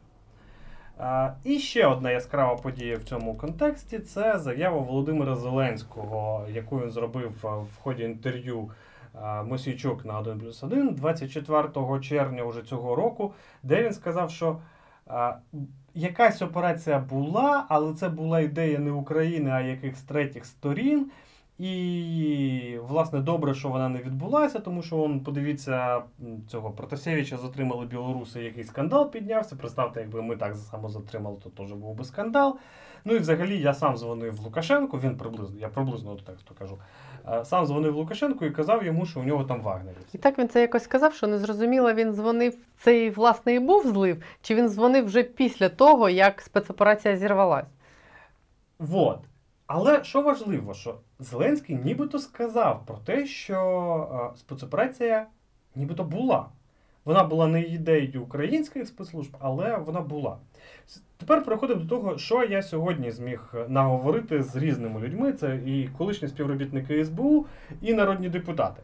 Е, Стосовно того, чи була ця операція, Е, проінформовані люди зі своїх джерел, ну, співробітники СБУ, ці джерела кажуть, що операція була. Народні депутати від Слуги народу, які є також членами цієї тимчасової слідчої комісії, кажуть, що вони не впевнені, що операція була. І це достатньо дивно звучить, тому що Зеленський сам сказав, що операція нібито була. Я не знаю, чого тут ще бракує для того, щоб зрозуміти, що вона була. Але е, народні депутати зсилаються на формальність, що ну, сказати то вони сказали, і Порошенко, і Зеленський, але цього мало для того, аби стверджувати, що вона була, треба якісь підтвердження. Ну, виявляється, слів президентів замало да, для того, щоб е, це були підтвердження. Стосовно того, чи е, це була операція українська чи не українська, кажуть, що операція була не українська, і про це нібито свідчить той факт, що їх було 33 цих от вагнерівців. Україні було потрібно тільки 27. І е, це одне діло. Інше діло, всі ті докази, які ми бачили, всі ці аудіозаписи в Україні не можуть бути доказами в суді. Відповідно, е, операція проводилась в інтересах тієї країни, де це може проходити як докази. А, І саме тому їх не 27, а 33. Тобто це була спільна операція. Чому ми не знаємо про те, які ще країни були, чому ніхто про це не говорить? А тому, що це спецоперація, і ніхто не хоче світитися. І нібито Україні навіть достатньо прямо сказали українській владі, що якщо ви десь е- розляпаєте, хто в цьому брав ще якусь участь, то будуть у вас дуже цілком конкретні проблеми. Це проблеми вплоть до там, е, підтримки від Сполучених Штатів, е, майбутнього в НАТО, ну і так далі. Тому що в цілому ну, якби, співпраця між Україною і НАТО вона дуже часто відбувається от на рівні розвиток, і Україна отримує від НАТО цінні розвіддані. е, не, не тільки військову допомогу в формі інструкторів, там, зброї чи, чи техніки, а саме роз, розвіддані. І е, такий злив просто показує, що Україна ці розвіддані не просто не може використати, вона їх не може вберегти. І якби виплило ще й то, хто, крім України, брав в цьому участь, то це взагалі був би ну, повний, повний, повний провал. А, ще є один момент. Тобто, на даний час ми, в принципі, не можемо офіційно стверджувати, що операція була. Розумієте? Тобто є куча доказів і фактів, які підтверджують, що операція була, слова людей. Є які- щиросердечне зізнання зізнання президента. двох президентів. Двох президентів. Але стверджувати, що операція була, не можна. Що мені кажуть з цього приводу депутати? Вони кажуть, що З ким ти говорив? е, я говорив сьогодні з Костенком з голосу. Це той, який пішов в комісію, потім вийшов з Той, який комісії. пішов. Е, Якщо цікаво, то теж розкажу, чому він пішов і вийшов. І потім знову пішов, а потім знову вийшов. Е, Потім я говорив з Безгін. Юрашом і Безгіним. Це слуги народу, «Слуги які народу», є представниками в цій представниками ТСК. в цій ТСК. І повторюй за мною. Так от, м, що вони кажуть? Вони кажуть, що е, вони зараз намагаються піти от хронологічно від самого початку. Тобто у них відбулось два засідання тимчасової слідчих комісій, е, і вони на, м- на першому засіданні ухвалили план, як вони будуть от, рухатись. На другому засіданні вони хотіли вислухати Порошенка. Чому Порошенка? Тому що він е, по хронології в розвитку операції нібито стояв у її початку, у- її витоків нібито він її санкціонував, і після того вона пішла. І для того, щоб з'ясувати, чи вона була, то їм, їм треба викликати його, вислухати його, щоб він підтвердив от під стенограму, під запис, що вона була. Спецоперація була, він її санкціонував, і хто нею займався, щоб далі можна було розплутувати. А, кажуть ще таку річ, що приходь, вони вже запрошували співробітників спецслужб, які приходять, але ділитися особливою інформацією не хочуть. Але мовчать як розвідники. Мовчать як розвідники, да. Мовляв, ми їм пишемо питання, на які вони хочуть, на які хочуть, ну коли А вони не пишуть відповідь. Коли запрошують цих представників, їм пишуть питання, на які хочуть почути відповідь. Вони приходять, дають е, формальну відповідь на ці питання, а на уточнюючі питання не відповідають, тому що у них немає повноважень відповідати на ці питання. А на питання, у кого є, вони кажуть, ну там у, у Васі. А що ж Вася не прийшов? Ну тому що мене послали. Це їх традиційна Це, практика. да, це традиційна практика Служби безпеки, та й не тільки Служби безпеки, всіх воєнізованих формувань, коли їх починають тягати по слідчим комісіям, і вони всі, вони всі так роблять. Вот. І тому а, наступний раз повинні прийти ті, хто компетентні відповідати на уточнюючі питання. Я так розумію, що на уточнення до уточнення вони теж не будуть компетентні. Прийдуть третє. Да, а от Порошенко так і не прийшов. А, Костенко, давайте тепер про, про, слідчі, про, про тимчасові слідчі комісії. Ці. Перша слідча комісія, яку створювали, її е, автором подання про створення її був саме Костенко. Е, і Забродський теж там мав якесь відношення до Забродський це от генерал, е, герой України, десантний, там колишній командир 95-ї бригади, нинішній народний депутат Європейської солідарності. Ну, Костенко це колишній СБУшник Да, і учасник АТО, член голосу, заступник голови фракції. Так, е, вони е, якось там разом намагалися створювати цю тимчасову слідчу комісію, але е, у них це не вийшло. Ну, бо слуги саботували. Слу, да, слуги саботували і кажуть, що навіть ходили серед депутатів слуги і просто от наполягали не голосувати, тому що це була позиція президента, офісу президента. Дуже не хотіли, щоб це про це взагалі говорили і це взагалі розслідували. І нібито була така логіка, щоб затягнути, щоб забулося, а не забулося. Не забулося і про це постійно продовжують говорити. І коли стало зрозуміло, що про це будуть продовжувати і далі говорити, вирішили якось викручуватись. І вирішили викручуватись таким чином, що а давайте ми створимо свою комісію, не підемо в їхню, а створимо свою і будемо, власне, самі нею І керувати. це вже була не комісія по вагнерівцям, а давайте створимо комісію, яка буде За все розслідувати хороше всі всього справи плохого, проти да. всіх топ-посадовців. Ну, кажуть? типу, заговорити Що, хотіли що тему. кажуть народні депутати зі слуг народу? Вони кажуть, що а, вони принципово не хотіли йти в ту слідчу комісію, тому що формулювання, які були нову. в ту, що Костенка. М. А, Це слуги народу. Слуги кажуть. народу кажуть, так, я ж так і сказав. Що кажуть депутати Слуги народу? А, чому вони не хочуть, е, не, не захотіли йти в е, слідчу комісію голос? Тому що формулювання, які були вжиті е, в описі діяльності цієї слідчої комісії, були такими, нібито уже все зрозуміло, що спецоперація була, вона провалена, була зрада, був злив, і тому в таку комісію вони йти не хотіли. Ну, вони створили іншу, так як у них більшість в раді вони можуть створювати все, що завгодно. Але в цю комісію не захотіли вже йти Голос і Європейська солідарність. І вони це аргументували тим, що Що це профанація? да, це профанація, за все хороше проти всього плохого. Е, Костенко нібито і погоджувався по початку, але за умови, що будуть змі... внесені зміни в саму постанову, що першим питанням будуть саме вагнерівці.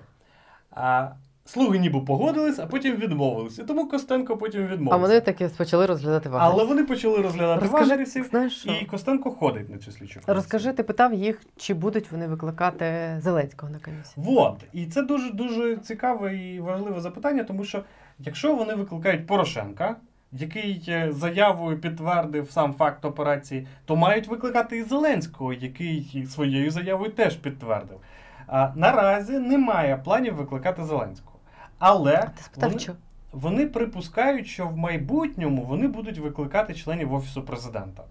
От така відповідь була. А, чому вони цього ще не роблять? Тому що от Костенко дуже влучно казав, що а, нам зараз треба встановити, по-перше, чи була ця спецоперація, а вже потім розбиратися з тим, чи був злив, чи не було зливу. А для того, щоб встановити, чи була ця операція, треба запросити людей, які безпосередньо до неї мали відношення. Немає змісту запрошувати Порошенка, який мав відношення у 2017 році, бо навіть якщо він тоді її санкціонував, не факт, що вона продовжувалася і що це саме вона. Да? А, тим більше враховуючи всі ці таємниці, конспірології і конспірації, які там відбуваються, там чор, чорт ногу у цих спецслужб зламаєш, там у військових чорт зламаєш, у спецслужб так два, два рази. Тому треба викликати людей, які безпосередньо мали до неї відношення. Він каже, що серед моїх колишніх колег, а він працював в СБУ, є люди, які працювали на цій спецоперації, я їх можу привести. Давайте їх викличемо. Це одна опція. Інша опція викликати тих людей, які були на нараді 24 е, липня 2020 року. Викликати їх спитати, нарада була чи її не було. Якщо нарада була, то чи обговорювали спецоперацію? А чи були не там, давай нагадаємо, заступник голови СБУ Руслан Баранецький, який вже звільнений. Звільнений. А, да? Звільнений. Так, так, так. А, Ну це ж його він же один із тих, кого звільнили. Бурбо, Бурба, Звільнений. звільнений. А, Єрмак, На жаль, ні.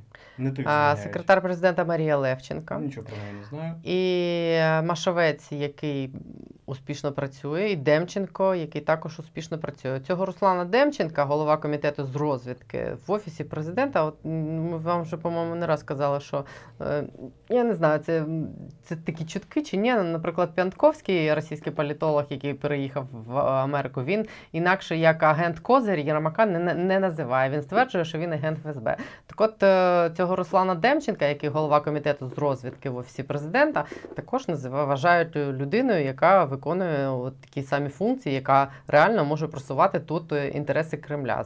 В нього таке минуле, в нього такі погляди, що він може бути там цим агентом ФСБ. І він був на цьому засіданні.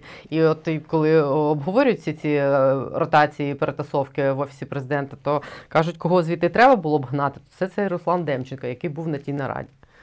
Ну от, е, власне, так. На чому я зупинився? Що їх будуть викликати Так, що їх будуть викликати. Але Можливо, чому їх не викликають? потрібно викликати. Чому їх не викликають досі? А тому, що Хто ж їх посадить, аніж пам'ятник.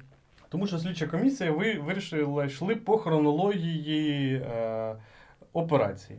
І якщо так виявиться, Тобто, а якщо так Порошенко не прийде, хронологія порушиться і ніхто взагалі нічого не буде робити. Це, це, це та, також є логіка. Але якщо так виявиться, що та операція, яку санкціонував Порошенко, і та операція, яка зірвалася, якщо вона була, це не одна і та сама операція, то що виходить? Що не, проблем немає? Нема операції, нема, проблем. операції, нема проблем. Да. Ну, якби, е, як, як по мені, це дивна логіка, але в тимчасовій слідчій комісії вона така. Ну і я всіх питав сьогодні про одне. А скажіть мені, будь ласка, е, скільки ще часу потрібно для того, аби встановити хоч якусь правду, да, і дойти в цій історії хоч до якоїсь крапки? А, і е, ну, мені довго говорили, що в принципі тут важко прогнозувати, але найоптимістичніші терміни це до кінця цього року, і, можливо, вже в вересні, після того, як прийдуть оці от, е, нові розвідники, яких викликали, можна буде, в принципі, хоча б відповісти на питання, була операція чи не було операції. Тобто зараз е, все знаходиться на стадії була, не було. І до вересня ми точно не будемо цього знати. Стосовно кримінальних проваджень, які відкриті в ДБР, а в ДБР відкрито як мінімум їх три. Там ну, якби логіка скоріше за все в тому, що, ну, принаймні так експерти мені сьогодні пояснили, в тому, що кримінальну справу просто мусять відкрити по факту того, що в засобах масової інформації почали говорити про злочин. Почали говорити достатньо аргументовано, тобто кримінальна справа заводиться кладеться на поличку і забувається. А якщо слідчий дуже хоче її розслідувати, йому просто нагадують про те, що у нього є купа інших справ, на які йому варто звернути увагу. І так ця справа може лежати дуже-дуже дуже довго, до тих пір, поки не закриється успішно. Тобто розраховувати на те, що ДБР буде розслідувати цю справу про офіс про потенційну зраду в офісі президента ну, марно, враховуючи тим більше, що в ДБР керують тимчасово виконуючі обов'язки, і вже вже два роки. Два роки вже немає в ДБР керівника. Для мене е, головним доказом того, що офіс президента там таки щось намутив, є те, як змінювалася їх позиція. Вони почали з того, що одразу після того, як це сталося, там не знаю, через дуже короткий час вийшов Єрмак і сказав: як він сказав, ніякої операції не було. Це все вигадки. Детективна історія, Детективна історія, від да, вигадана від самого початку до кінця. А потім вони перейшли у ці, знаєте, всі стадії е, заперечення і прийняття. Що нічого не було, було, але не так, було, але не те. І аж до того, що Зеленський в цьому інтерв'ю сказав, що ну, все було. Але що було, вони сказати не хочуть. Якби якби їм не було чого приховувати, позиція б так не змін, не змінилася від того, що нічого не було, до того, що да, все було, але все було не так, як ви собі уявляєте. Так а як? Якщо там все нормально, якщо ви чисті, якщо ви не зробили нічого протизаконного, то просто поясніть, що ви зробили, Ну і ми зрозуміємо, якщо для цього якісь були там обґрунтовані підстави. Але якщо ви не пояснюєте, то значить ви зробили щось е, протизаконне чи щось, що шкодить державі. Це моя така позиція. А ще мені найбільше в цій історії подобається, що в цій тимчасовій слідчій комісії, як смотрящий від офісу президента, ходить і сидить на всіх засіданнях Арістович. До речі, ще одне ще один е, елемент в цих слідчих комісіях це те, що в тій слідчій комісії, яку створили, е, створили, там же є другий, е, ну, одне із питань це плівки Медведчука. І оці, оці справи, які стосуються Медведчука. І слуги якраз їх туди і віпхнули для того, щоб е, депутати від ЄС не ходили на цю слідчу комісію, щоб вони її бойкотували і не створювали. Слухай, сама по собі слідча комісія, її очолює Мар'яна Безухла. Людина, яка, ну мені здається, трохи в неї є проблеми як з комунікацією, так і з розумінням стану речей. Потім там в комісії сидить оцей Рінат Кузьміно, той знаменитий, хто він там, заступник генпрокурора Пеніст. з часів Януковича, який мурку лабав на роялі. Ну мені просто, навіть якщо ця комісія колись щось народить, я не знаю наскільки цьому. Витвору їхньої колективної діяльності можна буде взагалі довіряти. Давай я трошки прочитаю да, коментарі. Давай трохи коментарів питань. Де ми тут зупинилися? Дякую за інформацію про активи е, Курченка. Е, читав, що не роздербанили, а повернули бандосу, якого конфіскували. Ну це про армію, я так розумію. Ну з того, що я читала, що ДБР офіційно принаймні це версія ДБР, що вони переводили гроші на якийсь рахунок людини, яка не має жодного стосунку до цих 400 тисяч доларів, а потім дербанили між собою. Ну але це версія ДБР, принаймні перша після тих обшуків. Е, того бандосу знову на днях заарештували, відео комусь не сподобалось, що не роздерибанили. Ну, знаючи, як у нас все працює, могло бути і так. Е, вспомнив, неділя погрімуха у нього років 10 тому з ним водку, п'янство, подумати не міг, що він якийсь кримінал. Життя не бентежне. Буданов, що за персонаж, від кого ця людина? Я не багато знаю насправді про Буданова. Це з того, що я пам'ятаю, це та людина, на яку російські диверсанти якісь е, колись здійснювали пару років тому замах. Вони намагалися підірвати, якщо пам'ятаєте, машину, в якій він ну, якимось димом вижив. Не пам'ятаєш ти? Я пам'ятаю, так, я тут теж щось таке чув. Ну, Буданов, власне. Ну, якось е, Бутусов про нього досить гарно відгукувався. Е, Молодий, молодий бойовий офіцер, і, власне, про нього справді всі достатньо добре відгукувались. е, Справді брав участь в бойових діях, герой, і ніяких до нього питань, в принципі, ні у кого ніколи не було. Доки він А, зайняв єдине- якусь незрозумілу питання, єдине- позицію єдине в питанні з цими вагнерівцями. Єдине питання в тому, що е, наскільки він, в принципі, має компетенцію для того, щоб очолювати головне управління розвідки, тому що, якщо я не помиляюсь, він був в чині майора, коли його призначили. А, ну, тобто, той рівень операцій, який він е, міг е, проводити, він на декілька порядків е, нижче, ніж ті компетенції, які від нього вимагали. Ну, але знову ж таки, на безрибі і рак риба, да, в умовах, коли кадрів, в принципі, не так вже і багато, цілком можливо, що там він міг би. Але ну, на, цьому, на цьому теж звертали увагу. Ну і та його позиція, звісно, позиція, яку він зайняв в інтерв'ю з Арестовичем, була вкрай, вкрай дивною. Влад Фантом тебе питає: ти друге пристав затримувати 30 головорізів у гражданському літаку. Хто візьме на себе таку відповідальність? А, слухайте, ну дивіться, я ніколи насправді не служив в Службі безпеки і навіть в правоохоронних органах. Е, я служив в, Збройних силах, там ніхто нікого не затримує. Там, якщо йде штурм, то з будинку виносять тільки вперед ногами потім. Тому я, мені, мені важко сказати, як би, як би проходив цей штурм, а і затримання, і чи був ну би штурм були взагалі. без, без зброї. Але да, тут, тут важливо ще розуміти, що ці, ці 33 людини вони в літаку без зброї. І як показала практика з затриманням в Білорусі Протасевича, відбувається це приблизно таким чином. Їх по одному виводять поступово і е, просто затримують, е, затримують, затримують, затримують, затримують. Е, І решта навіть просто не бачить, що їхніх колег затримують. Тому, в принципі, ну, теоретично, мені здається, що це можливо. Наскільки це реалістично, ну я не пробував.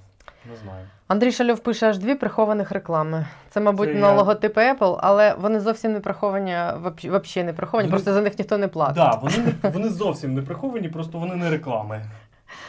Так, якщо Петя починав, то Медведчук, напевно, був в курсі, і що підстава Галіма, на мій погляд. Спіч затягнувся для таких олівець зброя. Для вагнерівців і олівець зброя. Слухайте, ну ви не перебільшуєте. Там е, ті, кого затримували, це е, переважно ну, звичайні солдати. Це, це не якісь мега-супер головорези. Ви, ви не думайте про те, що якщо десь хтось служив і воював, то він перетворився в друг раптом на якогось е, універсального солдата. Там е, хлопці, які служили в підрозділах протиповітряної оборони, ну, ну, хто служив в армії, розуміє, про що, про що йде мова. Ну, це, це не мега-супер воїни, це, це звичайні, звичайні солдати, солдати, сержанти, там, офіцери молодших звань.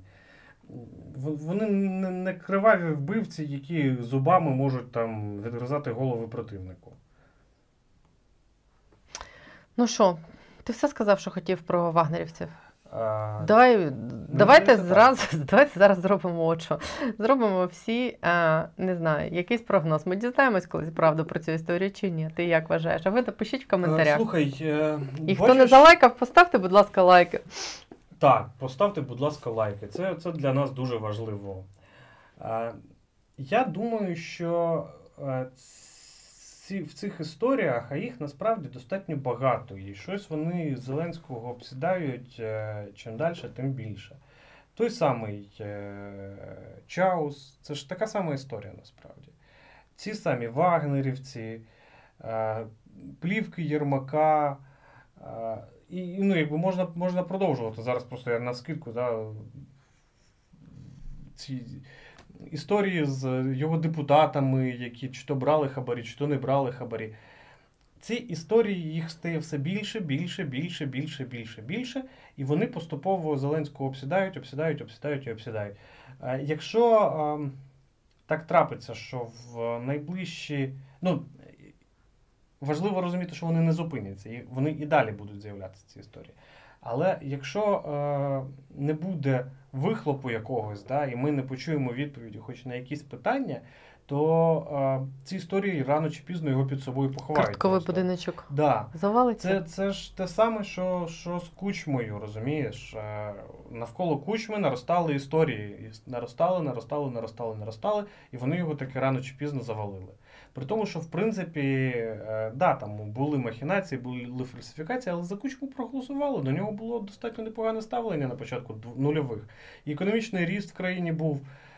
І потім, е, скільки говорили всі, да, що, та досі є купа людей, які говорять, що от при кучмі було життя. Да, там. Але е, Гонгадзе, е, ці кальчуги, що там ще було? Щось, щось там. А, збитий літак. е, Ці всі історії потроху-потроху почали його насідати. Е, Причому історії, навіть які його не стосувалися. Типу, самоліт, який впав під, е, під Львовом, да, або ракета, яка потрапила під Києвом в будинок. Всі ці історії його потроху, потроху, потроху просто знищили. Плюс до того корупційні скандали. Те саме насправді відбулося і з Януковичем. Е, Корупційні скандали, які наростали, наростали, наростали, наростали, і в кінці питаю, його чи- знищили. Це його знищить. Я питаю, чи дізнаємось ми правду. Я про те, що якщо ми не дізнаємось правди, то це знищить Зеленського. У нього єдиний варіант зробити так, щоб ми правду дізналися і знайти, е, ну, якщо, якщо він причетний до цього напряму, да, знайти ЦАПа Відбуваєва. Бо по-іншому це його знищить. Я, я думаю, що все таємне стає явним, тим більше в нашу епоху, е, коли інформація розповсюджується ну, досить швидко і досить дивними методами. Е, я думаю, мій прогноз, що е, сам Єрмак, який себе ж бачить таким не першою, не другою людиною в державі, він десь. Нап'ється, буде хизуватися своїми досягненнями в офісі президента, сам кому- комусь розболтає, і це стане Ну, можливо, можливо. Відомо Але усім. просто от, що, що в історії, чому я так от, знаєш, бачу зв'язок між історією з Чаусом і історією з е, вагнерівцем. вагнерівцями. Просто е, тут неможливо всі кінці сховати в воду. Їх просто неможливо сховати. Бо людей, які знають про те, що відбувається, дуже багато. Це не історія з Гонгадзе, розумієш, е, кучми, там, де було людей, в принципі, які про це знали, було там на одних на пальцях однієї руки порахувати. Тут про це знають дуже, дуже, дуже багато людей. І тому воно рано чи пізно обов'язково вспливає. Ігор Ігор пише про Буданова погано відгукувався Руденко, він з ним служив. М, можливо. Е, Анастасія Єлагіна пише: Я не розумію опцію, була чи не була операція вагнерівців. Це для того, щоб тягти час, кота за хвіст, маячня. Ну, це опцію. Те, що ви маєте на увазі, те, що вони зараз взялися в ТСК розслідувати, з'ясовувати, була чи не була операція. Ну так саме для того Е, це і влас- робиться, щоб затягнути час. Так, так, 100%. Для цього це і робиться. Тут ж просто питання: якщо операції не було, то нічого і розслідувати. А так як офіційно, ну ц- тут же знову ж, все це секретні операції, все це таємно, все це під грифами, засекречено, в якихось папочках і сейфах давно сховано і далеко. І тому нібито просто так взяти, направити запит і отримати інформацію не можна. А якщо цього не можна зробити, якщо не можна підтвердити сам факт наявності операції, то значить її не було. І от для того, щоб щось розслідувати, треба довести, що вона була спочатку. Рома Рябіков пише: може таке, що Грозів очікує перше слово від влади, що вони скажуть про операцію, а потім випустить фільм. Вони Ну, нічого не скажуть. До речі, це, це теж версія. Я не пам'ятаю, хто мені про неї сьогодні говорив, але це теж версія, чому Зеленський змінив свою позицію. Я думаю, що Зеленський скоріше займав позицію, що а що там докопається Так. Грозів, щоб знати, що від чого відмазуватись. Чому Зеленський змінив свою позицію у червні і заявив про те, що от таки вона була, але заявив так, щоб щось сказати і нічого про цьому не сказати. По-перше, тому що справді перестраховується на випадок, а якщо вийде розслідування Белінгкет. А по-друге, ну відносини зараз з Лукашенком далеко не найкращі, і до цієї річниці з Білорусі може щось вилізти. А, і от якщо щось вилізе з Білорусі, хто кому дзвонив, хто що казав, потім буде просто достатньо складно відмазуватись від цієї Ну, історії. можливо, в четвер ще таки станеться якийсь бабах. Може, в четвер ще станеться якийсь бабах, так. А, Влад Фантом тобі пише з приводу вагнерівців. Хто служив в армії, той знає, що таких хлопців не возять пачками, як заробітчан на стройку коровників на Урал. Громадянськими літаками. Ярослав і чекаємо на фільм від Белінгкет, бо тема вагнерівців вже зникла з інфополя. Думаю, всі просто забудуть. А, я до, до влади. Влада, ви, мені здається, знову ж таки трошки трошки перебільшуєте. Справа справа в чому? Е, Питання е, солдат, військових, які вміють стріляти, ну, здійснювати пуски з е, переносних зенітно-ракетних комплексів. Е, це е, справді питання дороге. Їх же їх же там наймали по легенді для того, аби охороняти з землі нафтові платформи, ну то з платформ від повітряних атак умовних. І тому спеціально шукали людей, які мають бойовий досвід застосування протиповітряних ракет, типу Тигла, да, ПЗРК. Людей, які здійснювали бойові пуски, насправді дуже небагато. В принципі, в принципі, на землі їх небагато. А ті, хто здійснювали і отримували, ну, і, і мали результативні от, влучання, взагалі небагато. Тому а, тому вони саме цим і цінні з однієї сторони. З іншої сторони, те, що вони е, здійснювали пуски, абсолютно не означає, що вони суперкруті воїни. Ну, тобто, вони явно не от, не криваві монстри, які можуть зубами відгризати голови. Е, Подивіться подивіться фотографії цих людей. Вони е, далекі від ідеальної спортивної форми. Це дядьки за 30, бородаті, пузаті. Дядьки за 30. Е, ну, в смысле, за 30, за 40 років, да, бородаті, пузаті, які по якійсь причині не змогли реалізуватися в цивільному житті і пішли і грати в війну. Знову ж таки, російські ЧВК, подивіться, подивіться фотографії всіх цих людей. Це не американські ЧВК, куди куди є достатньо багато бажаючих, куди ще важко потрапити. В російських ЧВК зовсім інший контингент. Це це не не спецура, далеко не спецура. Це просто військові, ну тобто резервісти, да, чоловіки, які колись відслужили і яких в армії навчили, як користуватися тією чи іншою зброєю. Потім вони проходять до підготовку і їдуть воювати. А ти, до речі, чув ту історію, коли американці хотіли створювати тут е, ЧВК чув. і обговорювали з офісом президента навіть таку можливість? Чув, чув, якась дуже мутна історія, надзвичайно мутна історія. Друзі, дивіться, у нас ще приблизно 15-20 хвилин ефіру, і у нас 77 вподобайок. Е, насправді до 100 залишилось всього 23. І я думаю, що 24, це... якщо врахувати один дизлайк. 24? Ні, ну, дизлайк не рахуємо. 23 вподобайки за 15 е, за 20 хвилин. Я думаю, ми зможемо це зробити. Давайте. Мама твоя пише: якщо за рік нічого не дізналася, правди, то вже і не дізнаємося. Ну, емоційно я розумію логіку, але мені все ж таки дуже хочеться вірити, що Дива. Та, що правду ми дізнаємося. Ну чому чому я в це вірю? Тому і знову ж таки, я повторюсь, тому що тут дуже багато кінців, які в воду всі сховати буде складно. Не вийде просто повбивати виконавців, розумієте? Там же от от історія з Гонгадзе, да, яка а, Пукача затримали, він почав давати свідчення. Кравченко, міністр, е, який безпосередньо керівник, застрелився. Все. Цепочка між Пукачем. Е, Татаров почне давати свідчення. Вірніше, Демченко почне давати свідчення, Єрмак застрелився. Ну, я, я не до того. Я до того, що цепочка розірвалася. І більше в цій цепочці просто нікого не було. Не було інших виконавців. Тобто, якщо вірити в е, ту версію, про яку ми знаємо, да, що був замовник. Чи то він був кучмою, чи кимось іншим, був міністр, який е, дав накази виконавцям, ми були виконавці, яких знайшли, то ланцюжок розірваний в момент смерті Кравченка. А тут все не так. Тут була спецоперація, до виконання якої, до реалізації якої було задіяно дуже багато людей. Ну, дуже багато.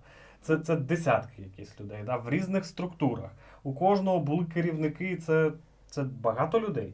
Плюс до того була нарада в офісі, на якій було щонайменше там 6 людей, да? чи 5 7. людей. 7 людей. 7 людей.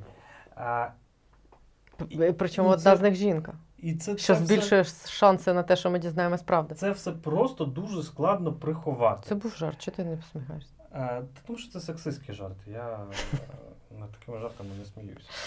Так. Анастасія Єлагіна пише: кадри в Україні є тільки є, тільки владі вони не підходять, а інші з цією владою не мають бажання працювати. 100% ви абсолютно праві. І це стало зрозуміло, знаєте, коли в а, 2020 році, на початку березня, Коли звільнили Рябошапку? звільнили Гончарука. е, уряд Гончарука і ем, Руслана Рябошапку, ну і ще кількох. Потім, коли Данилюк пішов. Данилюк пішов, ні, Данилюк пішов раніше. Один мій знайомий пішов працювати в офіс президента радником вже після того, як всіх цих звільнили. Він пішов туди працювати якимось радником. Всі ще дивувалися. Він такий. Ну, досить притомна людина. Всі дивувалися. А він пояснював тим, що якщо маєш шанс на щось вплинути, щось змінити, то треба спробувати. Він е, побув там кілька місяців і пішов звідти зі словами, типу, що там не потрібні поради нікому, там нічого не хочуть чути. Ну от, було просто вже, вже в е, березні 2020 року було зрозуміло, що якщо вони так розкидуються кадрами, не пояснюючи нікому нічого, звільняють, з ними просто немає змісту працювати далі взагалі ніякого. В цілому, знову ж таки, якщо а, добре вдуматись, і, а якщо ще подивитися мої передачі від 2019 року, то вже тоді було зрозуміло, що з ними працювати беззмістовно, тому що вони вже тоді робили купу помилок а, організаційного такого характеру в плані організаційної побудови партії, в принципі. В наборі в кадрових помилок вони робили багато, і те, що вони робили в е, своїй державницькій діяльності, воно теж було суцільною помилкою. Воно було все направлено виключно на телевізор. Тому те, що з ними працювати стрьомно, було зрозуміло вже в е, червні 2019 року. А в березні 2020 року було зрозуміло, що це не просто стрьомно, а це, це небезпечно. Ти приходиш до них, нічого у тебе не виходить зробити, тому що вони тобі нічого по великому рахунку не дадуть, ти не для цього їм там потрібен. А в результаті ти підеш, зіпсувавши свою репутацію. І тому ніхто із порядних людей просто до них працювати не піде. Тим не менше, сьогодні вийшли результати останнього соцопитування групи рейтинг, які показують, що 45% е, населення довіряє Зеленському, і він очолює рейтинг довіри політикам. Ну, це таке.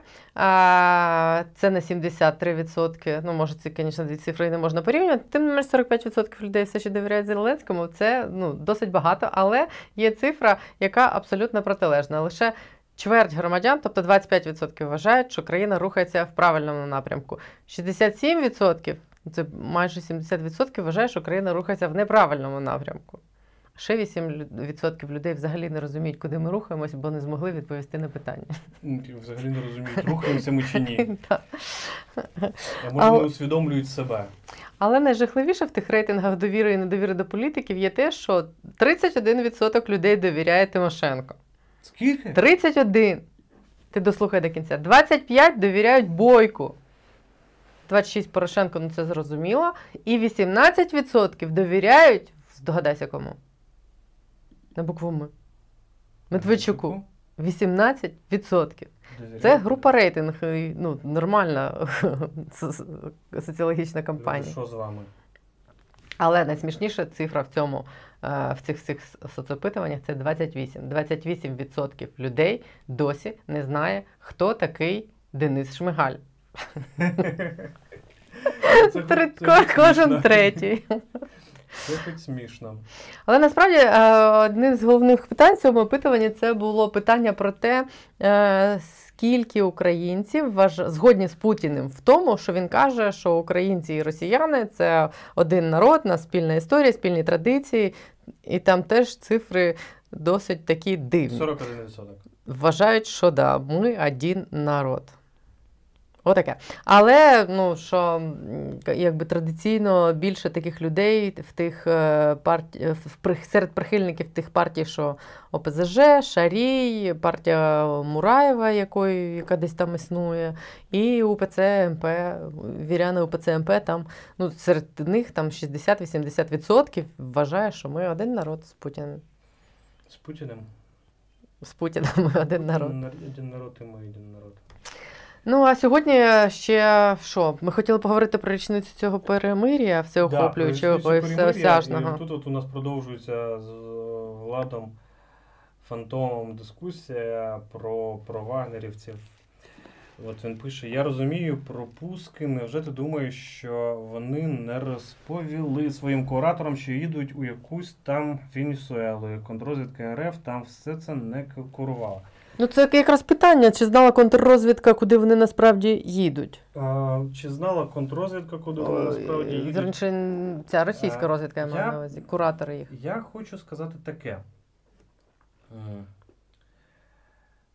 Чи можу я припустити такий е, стан справ, коли спільно українська розвідка, американська розвідка, британська розвідка, турецька розвідка організувала таку спецоперацію, щоб і росіяни думали, що Вони їдуть в вони їдуть в Венесуелу. І російські КГБня теж думали, що ці черті їдуть в Венесуелу. Чи могли? Могли. Це дуже дорого, але реально. Створюється, ну, умовно кажучи, організація, яка справді буде добувати нафту в Венесуелі. Вона там справді починає її добувати, і вона справді наймає людей. Чи можливо це? Можливо. Е, Чи можливо це зробити віртуально? Думаю, теж можливо віртуально і без, і без реального створення да, якихось таких от, е, речей. Мені здається, що все це можливо. Е, чи можна обдурити знову ж таки російську розвідку? Думаю, можна. Вони теж не всесильні. А, мені подобається останній коментар, куди діл, куди ділся Зеленський. Він справді ну, да, зник. Це, це, це теж питання. Я, я Моє припущення, що він читає бачу. мемуари Мендель. Він не може відірватися. Да, і плаче. Читає і плаче. А, На фоні цих подій Чауса Вагнерівців від Разумкова, що можна очікувати? Разумков, до речі, теж щось затихарівся. замовк, да, ну, він замовк. ще одразу після закінчення сесії сказав, що він іде У відпустку. не то, що у відпустку, а він бере паузу, ніде його не буде. І оце, оце останнє інтерв'ю він дав е, Мокрику і пішов в такий, ну, взяв паузу, тишу, йому треба витримати. Він сам не розуміє, мабуть, де він буде. Надзвичайно хитрий персонаж. Я з ним спілкувався, напевно, з десяток разів, і на жодне питання він не може, ну, вірніше, він може, але на жодне питання він не підвідає. В мене те саме. Я записувала з ним інтерв'ю, ти його щось питаєш, він щось своє каже. Да. Як Тимошенко маленька. Так. Ну, він, е, він е, крутий політик. Політтехнолог, я б А, сказала. Уже політик. Не в, не в розумінні державник, а в розумінні політик. То він може викрутитися з будь-якої ситуації, причому зберігши от, е, образ такого інтелектуала, умовно кажучи. Сподіваюсь, Маріна Заболотна пише: сподіваюсь, історія з Гангадзе теж колись повністю розкриється, хоча всі і так знають, хто його замовив. Є насправді багато переконливих версій, крім е, от тієї, яка була озвучена в, е, на початку 2000-х.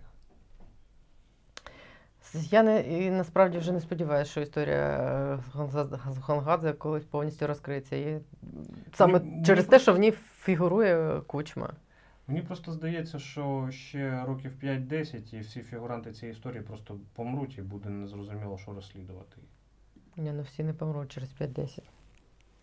Ну, хорошо, через 15. Так, останнє. Ти будеш говорити про перемир'я чи не будеш? Що про нього говорити? Твоя Його оцінка Ну, просто, важ- його нема. Ну, давай скажемо те, ось що. нема. Е, Перемир'я сьогодні просто рік е, цьому перемир'ю, через яке не знаю, ми намагалися помиритися з Путіним, через яке, мабуть, зірвалася ця операція з вагнерівцями, якщо вона зірвалася. І е, якби насправді перемир'я тривало перших якихось там місяців. Там дійсно майже не було втрат, але все, все після того все стало так, як було. І втрати були на фронті. Да, їх менше, як кажуть в офісі президента, е, їх дійсно менше ніж попередні роки, але все одно близько 50 людей за цей рік е, померло для порівняння, загинуло на Донбасі. Для порівняння в минулі роки це було там, скажімо, там 100-150 людей. Да, це менше. Але в останні дні там ситуація загострилася настільки, що обстрілюють вже е, як тил обстрілюють е, Ну, так, на відстані там 16-17 кілометрів від лінії вогню. Коли, вразили е, штаб е, в глибині 16 кілометрів застосуванням 152 мм ствольної артилерії, це, це такий дуже, дуже показовий випадок, тому що Е, глибина 16 кілометрів це дуже далеко. Ну, дуже далеко. Тобто ствольна артилерія, ну це 152 мм, це може бути, умовно кажучи, МСТА, самохідна установка або буксируємо гармата МСТА. У неї максимальна дальність стрільби там 28, по-моєму, кілометрів. Відповідно, якщо вона стріляла на 15, то це вона вже от, під'їжджає прямо там до лінії до лінії розмежування, куди куди не повинна в принципі заїжджати. Вона під'їжджає в зону враження з нашої сторони щоб дострелити на таку відстань, на таку величезну відстань. І знову ж таки, це ж не можна стріляти е, якийсь дуже тривалий період часу, як як артилерія працює зазвичай. Та? Вони накривають якусь площу на таких відстанях і туди здійснюють, там, умовно кажучи, 50 пострілів. А, Тому що здійснюючи таку кількість пострілів, вони просто наражаються на відповідь в е, свою сторону. Тобто вони точно знали, куди вони стріляють, точно знали координати. У них там літав безпілотник, який це коригував. Це був не постріл на абум.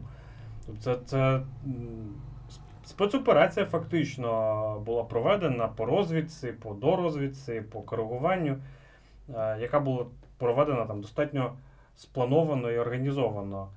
І це викликає власне ну, якби, питання, наскільки в принципі є перемир'я. Тому що коли ми говоримо про перестрілки от, на лінії розмежування між підрозділами, які стоять е, ну, от, один напроти одного, там на відстані два підрозділи двох ворогуючих сторін стоять на відстані кілометра один від одного, чи, а іноді навіть менше, іноді там декілька сотень метрів, то е, між ними зіткнення неминуче. Що підрозділ не може просто стояти і не рухатись. Підрозділ, який стоїть на бойовій позиції на лінії розмежування, він постійно е, розширює зону своїх укріплень, постійно змінює позиції, будує додаткові позиції, будує е, ложні позиції. Він постійно, постійно розвивається. А противник, відповідно, намагається йому не дати цього зробити. Тому що ну, мати напроти себе укріпленого противника, який постійно постійно збільшує кількість своїх позицій, це піддавати себе ризику.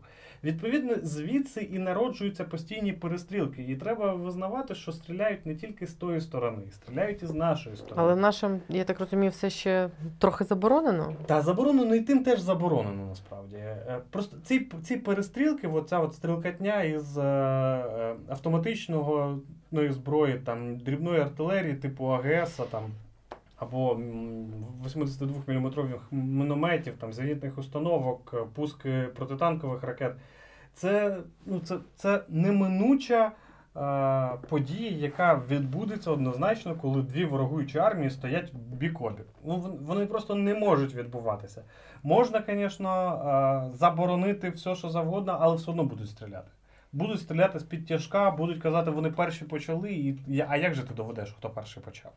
Вони в полі стоять в чистому полі. Навіть якщо камери є, то все одно ну, можна. І уяви, що буде на 24 серпня, коли буде День Незалежності, там вже завжди щось починається таке особливе загострення ну, якесь. Так, Вони нас вітають. Там, у них там да, завжди. Салютами. Але я все ж таки до того, що оця от історія зі стрільбою в такий глибокий тил, це не випадкові. Ну тобто, випадкові там теж не випадковість, це теж ну, якби цілком усвідомлені дії. Ну, а про що Але це, це спланована операція десь на, на, на, рівні мінімум якогось штабу сектора, я не знаю, як у них там називаються. Ну тобто, це, це навіть не бригадного рівня планування. Ну, це може бути пов'язано з якимось зараз. що всі говорять, що після цього північного потоку наступним кроком буде будуть спроби схилити нас до до, до Мінську, до того, щоб ми таки домовилися, що Зеленському в Вашингтоні можуть сказати: слухайте, давайте вже. Ну, типу, ви хочете, щоб е, Путін е, зберіг якусь частину транзиту через Україну, чи не хочете? Тоді, будь ласка, виконати оце, оце, оце. І це може це, бути це, теж елемент тиску. Вони ж це завжди бути. завжди використовують. Це цілком тут може натиснути, бути. там тут, натиснути. Тут, тут питання, головне питання до вищого військового військово-політичного керівництва управління країни. Тому що дуже правильно сказав Чумак, е, не північний потік, головний не газотранспортна система України, головний стримуючий фактор для Путіна. Для Путіна головний стримуючий фактор це Збройні Сили України. І наскільки от це от вище політичне і військово-політичне керівництво України здатне розуміти, що Україна, українці, Збройні Сили України, резервісти будуть е, захищати Україну, що готовність боронитися є для того, щоб не йти на поступки. Бо е, поступки для України, ну, по-перше, для влади, а по-друге, і для всієї країни, це, е, ну, це величезні втрати. В будь-якому разі, будь-які поступки для нас це втрати. Ми поступаємось і втрачаємо те, чим ми поступилися, по-перше. По-друге, ми поступаємося, е, влада, умовно кажучи, умовно поступається. Переходить червоні лінії в Україні, починаються протести, і ми втрачаємо знову ж таки, опиняємося в ситуації політичної кризи, якою однозначно буде намагатися скористатися Путін. Хоч так, хоч так, ми втрачаємо.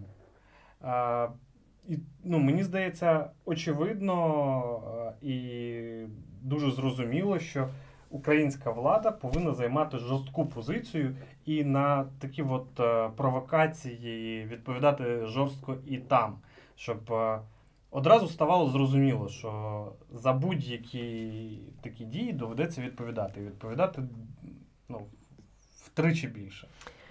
Дочитаю кілька коментарів. Е, Давай. Не пам'ятаю, хто розповідав е, з ящика, що діло Гангадзе вже давно розслідуване, але ходу йому не дають, так само, як і діло Чорновола. Віта Харченко пише: народ не в тему, але скажу про кучму. Два дні тому Черновецький, бувший мер Києва, виставив у себе на Ютуб-каналі свою розповідь, як він повій постачав в кучмі Литвину і Кравченку. Та цілком можливо. Цілком можливо. Друзі, дивіться, у нас 89 е, вподобайок і залишилось 11 до 100. Це взагалі можна сказати, ну. Зовсім мало, дуже мало. Ігор Ігор пише: щиро дякую вам, шановні, за вашу невтомну боротьбу з злочинцями. Ви класні, шкода, що мало в стрімі громадян. Блін, це зараз літо, і зараз в усіх на Ютубі на всіх каналах Так, сильно ми- все впало, ми- але ми не зупинимося. Ми, ми спілкувалися з, е, можна так сказати, з колегами І конкурентами. І конкурентами. Питали, що у них, як у них, і всі кажуть, що все дуже погано. Всі на пляжах. Ну, дивіться, в нас навіть вдвічі, втричі зменшилась у нас навіть в опитуванні на пам'ятаєш, минулого разу ми питали, що в нас один з варіантів відповіді в минулому опитуванні було Я у Мені пофіг, я у відпустці. Та кілька відповідей було. Ну то теж зараз задовбався колопатися в сортах гівна. Третина Так, людей так. майже так вважає. Так. Е, ну і на сам останок я хочу розказати вам історію, яка є е, по- продовженням. Таким собі трохи далеким, але продовженням історії з е, цієї суперечки про те, про північний потік, про реакцію України на цей північний потік, про те, була це зрада чи не була. Тому що е, це те, про що ми з тобою сьогодні говорили, чи можна вважати те, що Зеленський продає, продовжує продавати серіали свої в Росії і отримувати за них гроші, чи можна це порівнювати з тим, що Меркель торгує з Путіним газом? І мені здається, це з точки зору цінностей і якогось цинізму, це історії одного порядку. А історія ось у чому. Виявляється, що е, 95-й квартал е, Зеленського він формально звідти вийшов, але все його оточення продовжує там лишатись. Той самий Сергій Шефір, який є його першим помічником в офісі президента, продовжує працювати, продовжує бути верніше співвла... не продовжує працювати, продовжує бути співвласником е, однієї з компаній кварталу, і його брат є співвласником кварталу 95. І за останні півтора роки е, квартал 95 і його підрозділ, який називається е, Кіностолиця, продали Росії, російському телеканалу СТС як мінімум 5 продуктів. Це два сезони серіалу е, Свати, по-моєму, свати, якщо я не помиляюсь. Е, Папік, ще там якісь Лігу сміха вони продали. Тобто 5 одиниць продукту вони продали телеканалу СТС. Телеканал російський СТС це телеканал, на який Зеленський сам рік тому е, запровадив санкції. Тобто, взагалі, мати з ними якісь фінансові справи українським компаніям заборонено. Тим не менш, вони продають свої серіали туди. Вони виправдовуються тим, що вони роблять це не напряму, а вони продали права на продаж е, свого телепродукту якійсь іноземній компанії. і Це вже вона, як дистриб'ютор, продає росіянам. Але гроші то вони за це отримають. І, зокрема, сам Зеленський за минулий рік задекларував 4,5 мільйони гривень роялті від е, цієї компанії кіностолиця і квартал 95, який продає ці продукти російському телеканалу. І мені здається, це нічим не краще, ніж Ні. е, купувати газ у Путіна і допомагати йому добудовувати Мені газопровід. здається, насправді це навіть дещо гірше. Тому що, ну, якби, допомагати добудовувати газопровід, вони це хоча б в Німеччині роблять в інтересах своєї країни. Ну, тобто, це, це не особиста вигода, розумієш? Це, це справді в інтересах Німеччини конкретно. Так, це е, шкодить інтересам е, Євросоюзу, спільної, спільного простору європейського. Це шкодить інтересам України, і це справді з точки зору України е, зрада наших партнерських стосунків з Німеччиною. Але вони це роблять все одно в інтересах своєї країни. Зеленський це робить не в інтересах України. Ну, тут Ну і взагалі він він України президент країни, яка яка з. Росією воює. Так, Німеччина не воює з Росією, це теж дуже правильно. Тому ну, це Ну ще одна смішна історія з цими сватами. Е, Ви ж знаєте, що 16 липня вступили остаточно в силу норми закону, які зобов'язують всі телеканали дублювати на українську мову їх російськомовний контент. І плюси е, були змушені е, виконувати цей закон. І серіал Свати, який також є, ну який робить 95-й квартал, вони почали давати з перекладом на українську мову. Це відбувалось буквально кілька днів. Потім вони знов повернулися на мову оригіналу, тобто на російську мову, з поясненням, що глядачам типу не сподобалось, бо рейтинги почали падати, і вони не будуть цього продовжувати робити. Що дубляж не дуже якісний, і тому вони повертаються на мову оригіналу. мені цікаво, а Нацрада з питань телебачення і радіомовлення якось на це відреагує? А Нацрада на це реагує. Вона і може зробити тільки так, тому що по закону вона може ну тільки побачити це, зафіксувати це і сказати, ай-яй-яй, не робіть так. А реально в них вони навіть навіть штраф не можуть на них накласти. Чому? Не прописано в законі. Тому Ну, вони то- можуть кричати тільки про те, що ці порушують. Ну і насправді, знаєш що, якщо це улюблений серіал президента, а, плюси розуміють точно, що ніхто не буде через цей серіал їм їх там не знаю, виключати, забороняти. Слухай, ну це, це просто ще одна історія Зеленському скарбничку. Просто от ще одна історія. Мені здається, е, треба спробувати колись зробити матеріал скарбничка президента. Про, про, про всі, всі зальоти Зеленського, які він встиг наробити за ці два роки. Ну, як по мені, ця- ці свати це от реальне відображення тієї теми, що Путін каже, ми один народ. От це да, там реально да. показаний цей один Справа- народ. Справа в тому, що розумієш, в чому, в чому штука. Як би парадоксально це не звучало, але е, з точки зору м, усвідомлення українців себе як окремої нації, напевно, е, ну і з політичних діячів, да, от сучасності, от сучасності, я маю на увазі останніх 20 років, ніхто не зробив більше, ніж Путін. Тому що а, справді до 2014 року ну, були якісь люди, да, які там самоусвідомили себе. е, Як в ти Україні. почав говорити українською мовою? Але їх в було один дуже, прекрасний їх день? було не дуже багато. Ну тобто, це, це менше третини, напевно, населення країни. Для дуже великої кількості українців спільний простір, от гуманітарний, спільний гуманітарний простір з росіянами це була нормальність певного роду. Спільна музика, спільні фільми, спільне кіно, спільні телешоу. Е, Не було ж проблеми взагалі з тим, що ти міг включити будь-який телеканал, український, російський, і бути в темі того, що, що ти дивишся. Ти включаєш і одразу розумієш, про що йде мова. Що це за шоу, що це за ведучий. Я от зараз, якщо включу російський телеканал, я ну. Я просто не. Зрозумієш тільки Скабєєв. Я да, напевно, тільки про Скабєєв. Ну там Соловйов, оці от всі Кисельов, да. Я просто не зрозумію. Я не знаю навіть, як їхні канали називаються, які у них там є канали. І це не тому, що я не дивлюсь телевізор, я і український телевізор не дивлюсь. Але тим не менше, все одно от є, є оцей от спільний, ну, є інформаційний простір. Хочеш ти чи не хочеш, але ти в тій, тій чи іншій мірі знаєш, які є телешоу. І вони в Фейсбуці вспливають, вони в Ютубі у тебе вспливають. Ти їх бачиш. Так от російського я не бачу зараз, взагалі не бачу нічого. Ну, на жаль, ще багато людей бачать. Так от, я до того, що з точки зору, от якщо відійти від е, е, питання імперськості Росії, да, а просто говорити про е, спільні інтереси народів, з точки зору спільних інтересів, ну економічних, да, добробуту людей. Це навіть круто, коли є спільний інформаційний простір. Це означає, що людина з Владивостока може приїхати в Львів, а людина зі Львова може поїхати там в Сибір, да, вести спільний бізнес і спільно Нет, заробляти. Ні, ж лучше викном. Я я зараз от я від зараз не говорю про е, етичну сторону цього питання, я говорю про матеріальну. Да? Якби Росія себе вела нормально, якби у у Кремля не сид, в Кремлі не сиділи дебіли, оці от моральні уроди, то це було б в принципі е, ну, вигідно всім. Але росіяни не хочуть цього.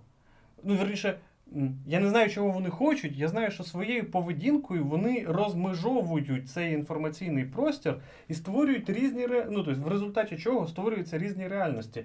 Україні своя гуманітарна реальність, в Грузії своя гуманітарна реальність, в Молдові своя. Навіть в Білорусі вони все одно в тій чи іншій мірі відмежовуються від росіян. В Казахстані відмежовуються. Тобто всі дивляться на те, що відбувається е, в відносинах Росії і України, всі країни пострадянського простору, і не хочуть бути на місці України. І розуміють, що перше, що використовує Росія, це інформаційну зброю, ідеологічну зброю. Оце, ми ще браття, е, руський мір весь цей.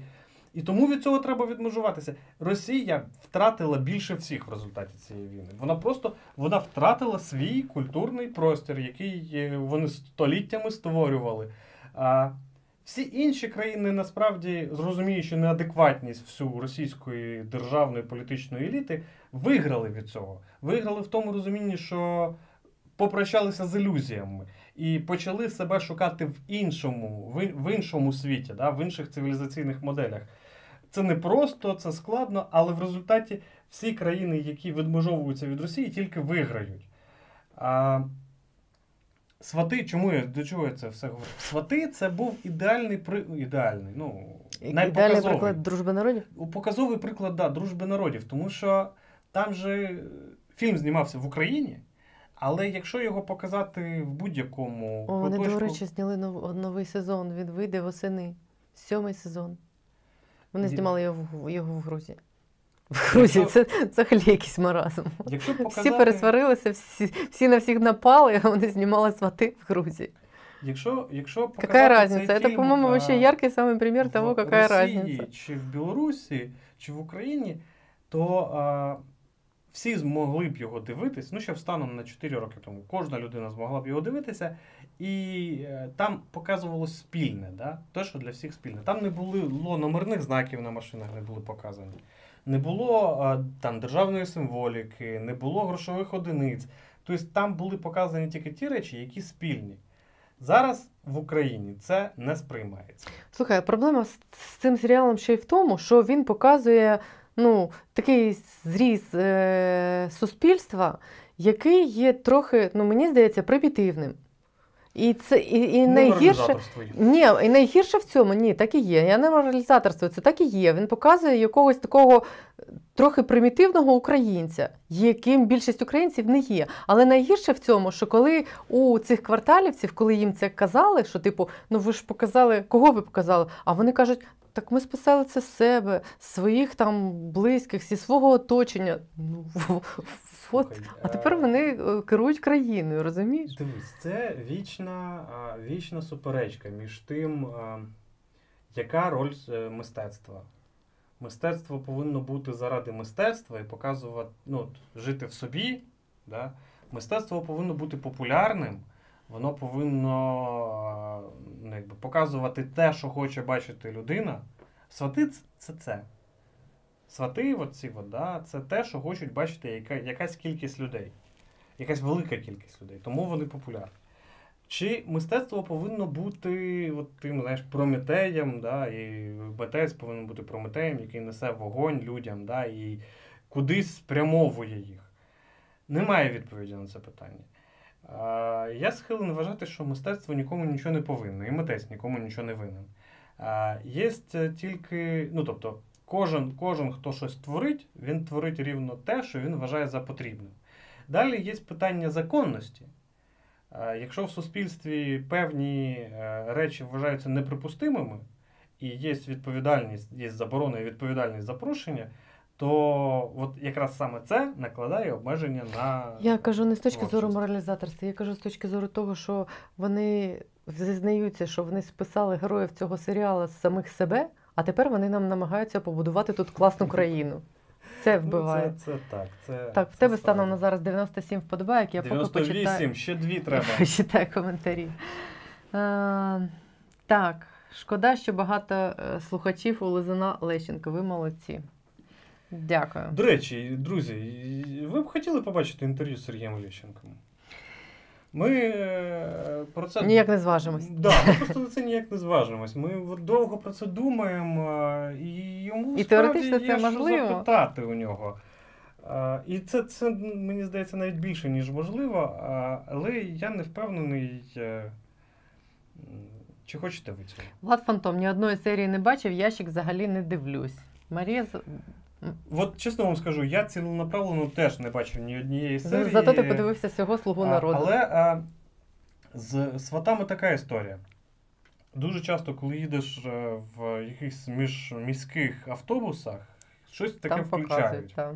І тут ти хочеш, не хочеш, ти вже там і щось читаєш, вже все, все прочитав, вже телефон сів, все вже. Ну все, і тут цей серіал. Марія Заболотна, свати це не мистецтво, а пропаганда про один народ, який руками вдовблювали в совку і продовжують робити досі. Я от те саме кажу, що це ілюстрація до тези Путіна про один народ. В підсумку, що може начудити Зеленський і Ко? Та що хочеш, може начудити? Ой, да, знаєте, глупості немає меж насправді. Е, Ну, вони, вони справді можуть зробити все що завгодно. Я думаю, що багато чого стане відомо після того, як він з'їздить в Вашингтон 30 серпня, і це ну, трохи кудись змінить чи направить е, те, куди ми Ну, будемо рухатися з осені. Мені здається, найгірше, що вони можуть зробити, е, це ну, почати от якусь таку довгу стратегічну дружбу з Китаєм. Слухай, хай би вони вже краще дружили з Китаєм, ніж от я сьогодні просто читала в телеграмі коментарі Бужанського і Гетьманцева, це слуги народу з приводу цієї ходи, яка відбувалася сьогодні у ПЦМП е, по центру Києва. Це на честь е, річниці хрещення Ну, про Росії. це, до речі, не поговорили. Не поговорили, але отут я і скажу.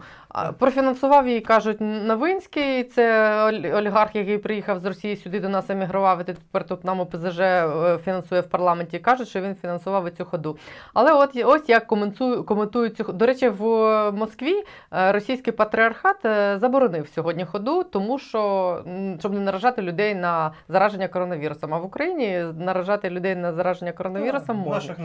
Так от процитую вам, вибачте, два коротких поста Бужанського і Гетьманцева, це «Слуги народу». Бужанський пише, 100 тысяч участников крестного хода, два всенародных праздника, День Победы и Крещение Руси, как видим. Все остальное на уровне именин покойного Степана, как не выкручивайся. Гетманцев пишет, крестный ход в 400 тысяч верующих, без политических лозунгов, факелов, драки разбитых стекол, вышли с Богом и миром, как и должны выходить те, кто истинно верует, соединяясь в молитве, молитве, которую слышит Бог. Ну от, от ми, мені здається, що найнебезпечніше, що ці люди можуть Сидять в робити, Верховній це Раді. що, що вони сидять в Верховній Раді, і що вони роблять все, щоб нас запхати назад в той руський мір. От конкретно Бужанський, конкретно Гетьманцев. І в офісі президента там теж сидять такі люди. Той Демченко, той Єрмак це люди з психологією таких людей. І це насправді страшно. Інтерв'ю з Лещенко не цікаво, Лещенко мерзость, нема що думати, робіть. Лещенко нема з ким говорити, не треба Лещенка, давайте інтерв'ю з Лещенка. Е, Коротше, думки розділилися. Лещенко waste of time, витрата часу. Лещенко не заслуговує вашої та моєї уваги, ігнор його. Ладно, давайте поки що поставимо це питання Да, на паузу. Бачите, е, бачите, у мене до, просто до Сергія таке от дуже, дуже неоднозначне ставлення. Він уже був журналістом, коли я ще в школі вчився. І я от е, навіть зараз дуже часто звертаюся до його старих матеріалів, коли розбираюся в якихось складних темах, які тянуться там ще з нульових років. Я часто віднаходжу його якісь матеріали, читаю їх. Вони мені зараз дають відповіді на питання про те, чому, чому щось відбувається так чи інакше. От я вчився в школі, вчився в інституті. Він вже був журналістом, і він був поважним журналістом. Я до нього завжди з такою дуже великою повагою ставився. Як до дуже класного, класного, класного політичного глядача, який вміє розібратися в темі і достатньо детально пояснити, що і до чого. І тому мені мені не подобається його позиція зараз. От я вам чесно скажу, дуже не подобається. Але мені дуже не хочеться списувати його отак, от взагалі повністю назавжди. І і саме саме тому і хочеться з ним поговорити. Ну от тут, до речі, пишуть, було б було б інтересне інтерв'ю з Лещенко. Чи готові ви задавати гострі запитання? Я думаю, що готові. Ну я чесно скажу, я з Сергієм знайома ну, нормально. Я з ним часто бачу, коли він приходить на канал. Це ви мене, до речі, часто питаєте, чому е, він досі працює на каналі. Це рішення приймаю не я. В мене теж є керівництво, програмний директор, керівник каналу, які вибирають, хто буде вести програми на каналі. Сергій Лещенко це ну, їх вибір, їх рішення. Я на це ніяк не впливаю. Але я з ним знайома вже ну, багато років. Я навіть була, коли знімала репортаж, коли в новому времені працювала в була в його цій новій квартирі скандальній, яку вони тільки купили. Вони мені її показували. Ну, таке, я готова ставити гострі питання. Якщо ви напишете, не знаю, всі гострі питання, які вас турбують, я можу задати будь-які. Мені буде, ну, мені, мені з цим буде ок. Так, що ще пишуть? Я працюю Роба Рябіков, я працюю машиністом тепловоза, і одне питання до Лещенка, чому кожного року зарплата менша, а технічний склад все гірше. Прикольне питання. Ну от да. Я приблизно навіть уявляю, що він почне відповідати, але. Ні, він почне відповідати, що він насправді з цим бореться. Це ж його, ну, мабуть, єдина тема, де він виступає е, відверто. що? Проти Ахметова навіть не проти Ахметова, і проти влади, тому що він каже, проти що це. Кабмін, Шмигаль підігрує Ахметову і не дає. Типу, привести в до ринкового рівня ті тарифи пільгові, які Ахметов має на перевезення своєї руди. Вони ж зараз нижче собівартості перевезення, наскільки я розумію. І мені здається, це ну чи не єдина ну, тема, де він і виступає владу, проти влади. влади. Все інше. Ну він навіть в постах в коментарях приходить і починає виправдовувати не знаю, якісь вчинки влади, там, де навіть не питають. Так, Лещенка не заслуговує на вашу та мою увагу в ігнор його. Віта Харченко пише, походу нас з Бужанськими гетьманцем різний Бог. Лещенка не треба флюгер. Ну, от такі от якісь думки. От таке. Що, давай я поставлю крапку в нашому опитуванні, да, а ти поставиш крапку в нашому стрімі. В нашому опитуванні проголосувало 62 людини і і де він зник? От він знизу з'явився. І так, на питання е, зачистки і ротації в силовому блоці це Ярмак, Татаров прибирають силовики... Е, приборкують силовиків 64%. Тобто, в общем-то, більшість з вас, шановні глядачі, вважають, що ця от ротація в силовому блоці це спроба приборкати е, всіх силовиків зі сторони Ярмака і Татарова. 25%, тобто майже третина, е, задовбалися копати все в сортах гімна. І я вас дуже добре, друзі, розумію. Я теж задовбався. Ну і 9% президент наводить порядок.